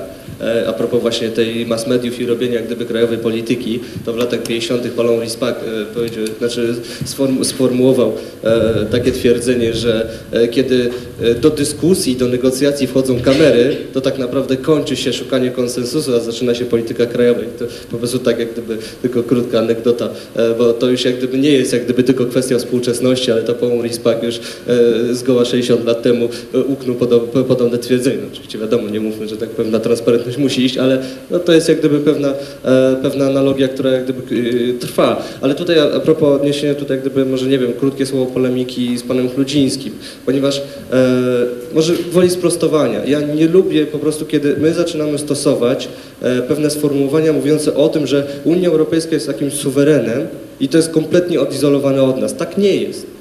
To my podejmujemy te decyzje. Znaczy nie, my zapominamy, nie, bo mówi Pan, że to, że to są rzeczy wymyślane przez kogoś tam daleko i które są nam narzucane. Przynajmniej, tak, przynajmniej ja to tak odbieram, nie wiem, że tak powiem, jaki jest odbiór sali. Dla mnie to jest taki odbiór, że to jest jakiś tam niezależny suweren, który nam narzuca pewną swoją wolę i narzuca nam to przeregulowanie. Nie zapominajmy, że do Parlamentu Europejskiego to my wybieramy europosłów, tak? Że w Radzie Unii Europejskiej zasiadają reprezentanci rządu, których my również wybieramy do tego rządu, tak? Więc my mamy realny wpływ na to Proszę o finalizowanie pytania. Tak, i znaczy to jest... To rozumiem, że to było oświadczenie, tak? Nie, to to znaczy, nie oświadczenie, tylko po prostu jak gdyby ja odniosłem takie wrażenie, tak? I to mnie jak gdyby troszkę... to znaczy ja, się, ja nie chciałbym rozmawiać o wrażeniach, a bardziej o faktach, a powiedziałem o kilku faktach i absolutnie nie powiedziałem, że Unia Europejska jest suwerenem, e, więc e, nie, nie chciałbym zabierać więcej czasu i nie będę dalej drążył tego wątku. Dziękuję.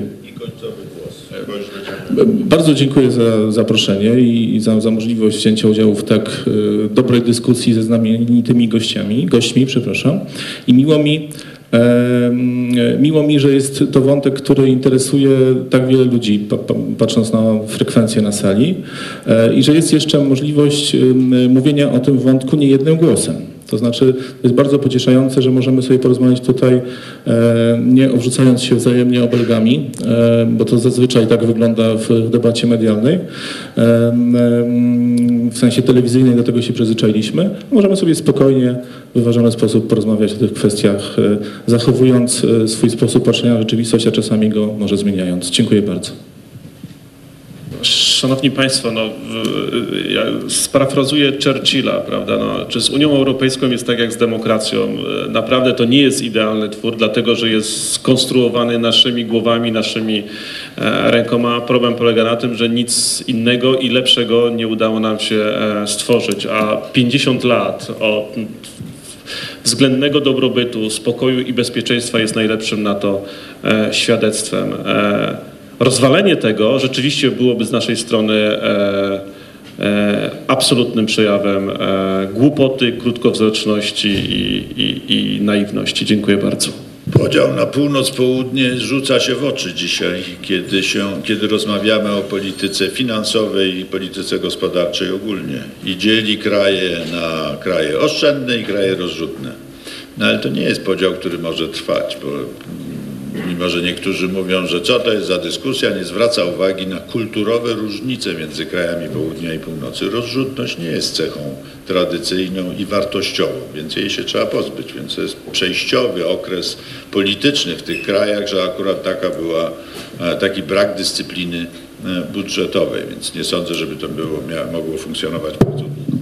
Ja na zakończenie chciałem się odnieść do jednej myśli, bo, bo to jest, e, to jest, e, to jest dobre, dobre powiedzenie, że e, tyle integracji, ile w tym zdaniu, który, który Pan zechciał użyć, tyle integracji, ile trzeba i tyle wolności, ile można. To, co różni eurosceptyków, co dla mnie nie jest w żadnym wypadku określeniem pe- pejoratywnym, to po prostu pewna etykieta na, na pewnego rodzaju większy krytycyzm czy, czy, czy e, większy krytycyzm odnośnie, e, odnośnie działań integracyjnych i euroentuzjastów, że może eurosceptyk powie ile trzeba, a e, euroentuzjasta powie ile można, tyle integracji ile można. A pyta, kluczowa jest druga część zdania i tyle wolności ile można. A tak naprawdę to tyle państwa narodowego, ile można. Pytanie, czy to państwo narodowe nam dzisiaj zapewnia wolność, a Unia, inter, a, Unia e, a integracja europejska nam tę wolność odbiera. Pan wspomniał też o tym pływaniu w kisielu i swoich własnych doświadczeniach. Otóż jeśli w Polsce e, przeciętnie uzyskanie, uzyskanie pozwolenia na budowę za- zabiera powyżej 300 dni roboczych, e, tak informuje Bank Światowy w swojej ankiecie Doing Business, a w Niemczech zajmuje 100 dni, to nie wynika to z integracji europejskiej, u nas te 300 dni, czy nie wynika to z braku, e, z braku jak gdyby takiej kultury europejskiej administracyjnej, tylko e, z nadmiaru kultury, tylko z braku jej. Jednakże Niemcy nie są krajem niezurbanizowanym, z dzikimi terenami i administracją, która sobie bimba, tylko wprost przeciwnie, znamy ich raczej jako, jako ludzi skrupulatnych i jeśli oni potrafią wydać to w 100 dni, to Polacy ten. Otóż jest taka rzecz, o której my często zapominamy, powtarzają czasem bardzo atrakcyjne e, sformułowania eurosceptyków brytyjskich, że my nie jesteśmy Wielką Brytanią i że to, co przychodzi do nas z Unii, przeważnie oznacza więcej wolności i więcej e, korzyści dla konsumentów, niż e, gdyby te obszary były, były, po, były e, pozostawione wyłącznie polskim politykom. Polscy politycy chętniej by docisnęli bardziej i polscy politycy chętniej by nie zmieniali. Ja zawsze chętnie cytuję numer 112, który mamy tylko dlatego, że Unia przycisnęła już naprawdę grożąc karami, czy nawet, że już te kary były płacone. To, że skręcamy, że jest strzałka w lewo na trudnych skrzyżowaniach, co niektórzy oczywiście uznają za pływanie w kisielu, ale normalnemu człowiekowi to dogadza, że skręci, pan nie uzna. A To dzięki Unii i to, że ostatecznie nasz przemysł mleczarski dobiegł już do końca, do, do końca tego okresu, w którym wyższej jakości mleko y, kierował na eksport, a gorszej jakości, to znaczy bardziej zabrudzone, z większą ilością bakterii kierował do kraju, bo uważał, że to i tak ludziom nie szkodzi, też już dobiegł końca, bo miał mogło być dalej. I Tylko, że panie ministrze, y, polscy rolnicy chętnie produkowaliby więcej, a nie mogą. chętniej by produkowali równie, więc kwotę. No ale jak pan widzi, po, no, dobra, nie, nie chcę wchodzić w polemikę, czy nasz, bo tutaj akurat pani profesor jest ze mną, my ekonomiści robimy straszne rzeczy i bardzo wielu rzeczach się, e, e, e, bardzo wielu rzeczach się mylimy, ale potrafimy dobrze obliczyć skutki integracji europejskiej, jak i skutki, skutki operacji na rynku, e, na wspólnym rynku. I e, nie ma żadnej wątpliwości, że Polska e, zyskała ogromnie na tym, że przystąpiła do wolnego rynku i że przystąpiła do Unii Europejskiej w pewnej chwili. I to jesteśmy w stanie wykazać. W związku z tym, jak rolnicy stracili na mleku, to ktoś zyskał na czymś innym. No ale no, taka jest, takie, takie, są, takie są realia. To chciałem tylko powiedzieć, żeby zawsze pamiętać, że tak jak jestem człowiekiem, któremu, który uważa, że dzisiaj trzeba bronić naprawdę tej wolności osobistej bardzo mocno, tak a, a, często się okazuje, że moim sojusznikiem w tej sprawie jest Komisja Europejska, Trybunał w Strasburgu, a nie polski polityk czy polski sąd. Okay? Dziękuję. Bardzo Panom dziękuję za niezwykle ciekawą dyskusję, a Państwa zapraszam na krótką, 10-minutową przerwę.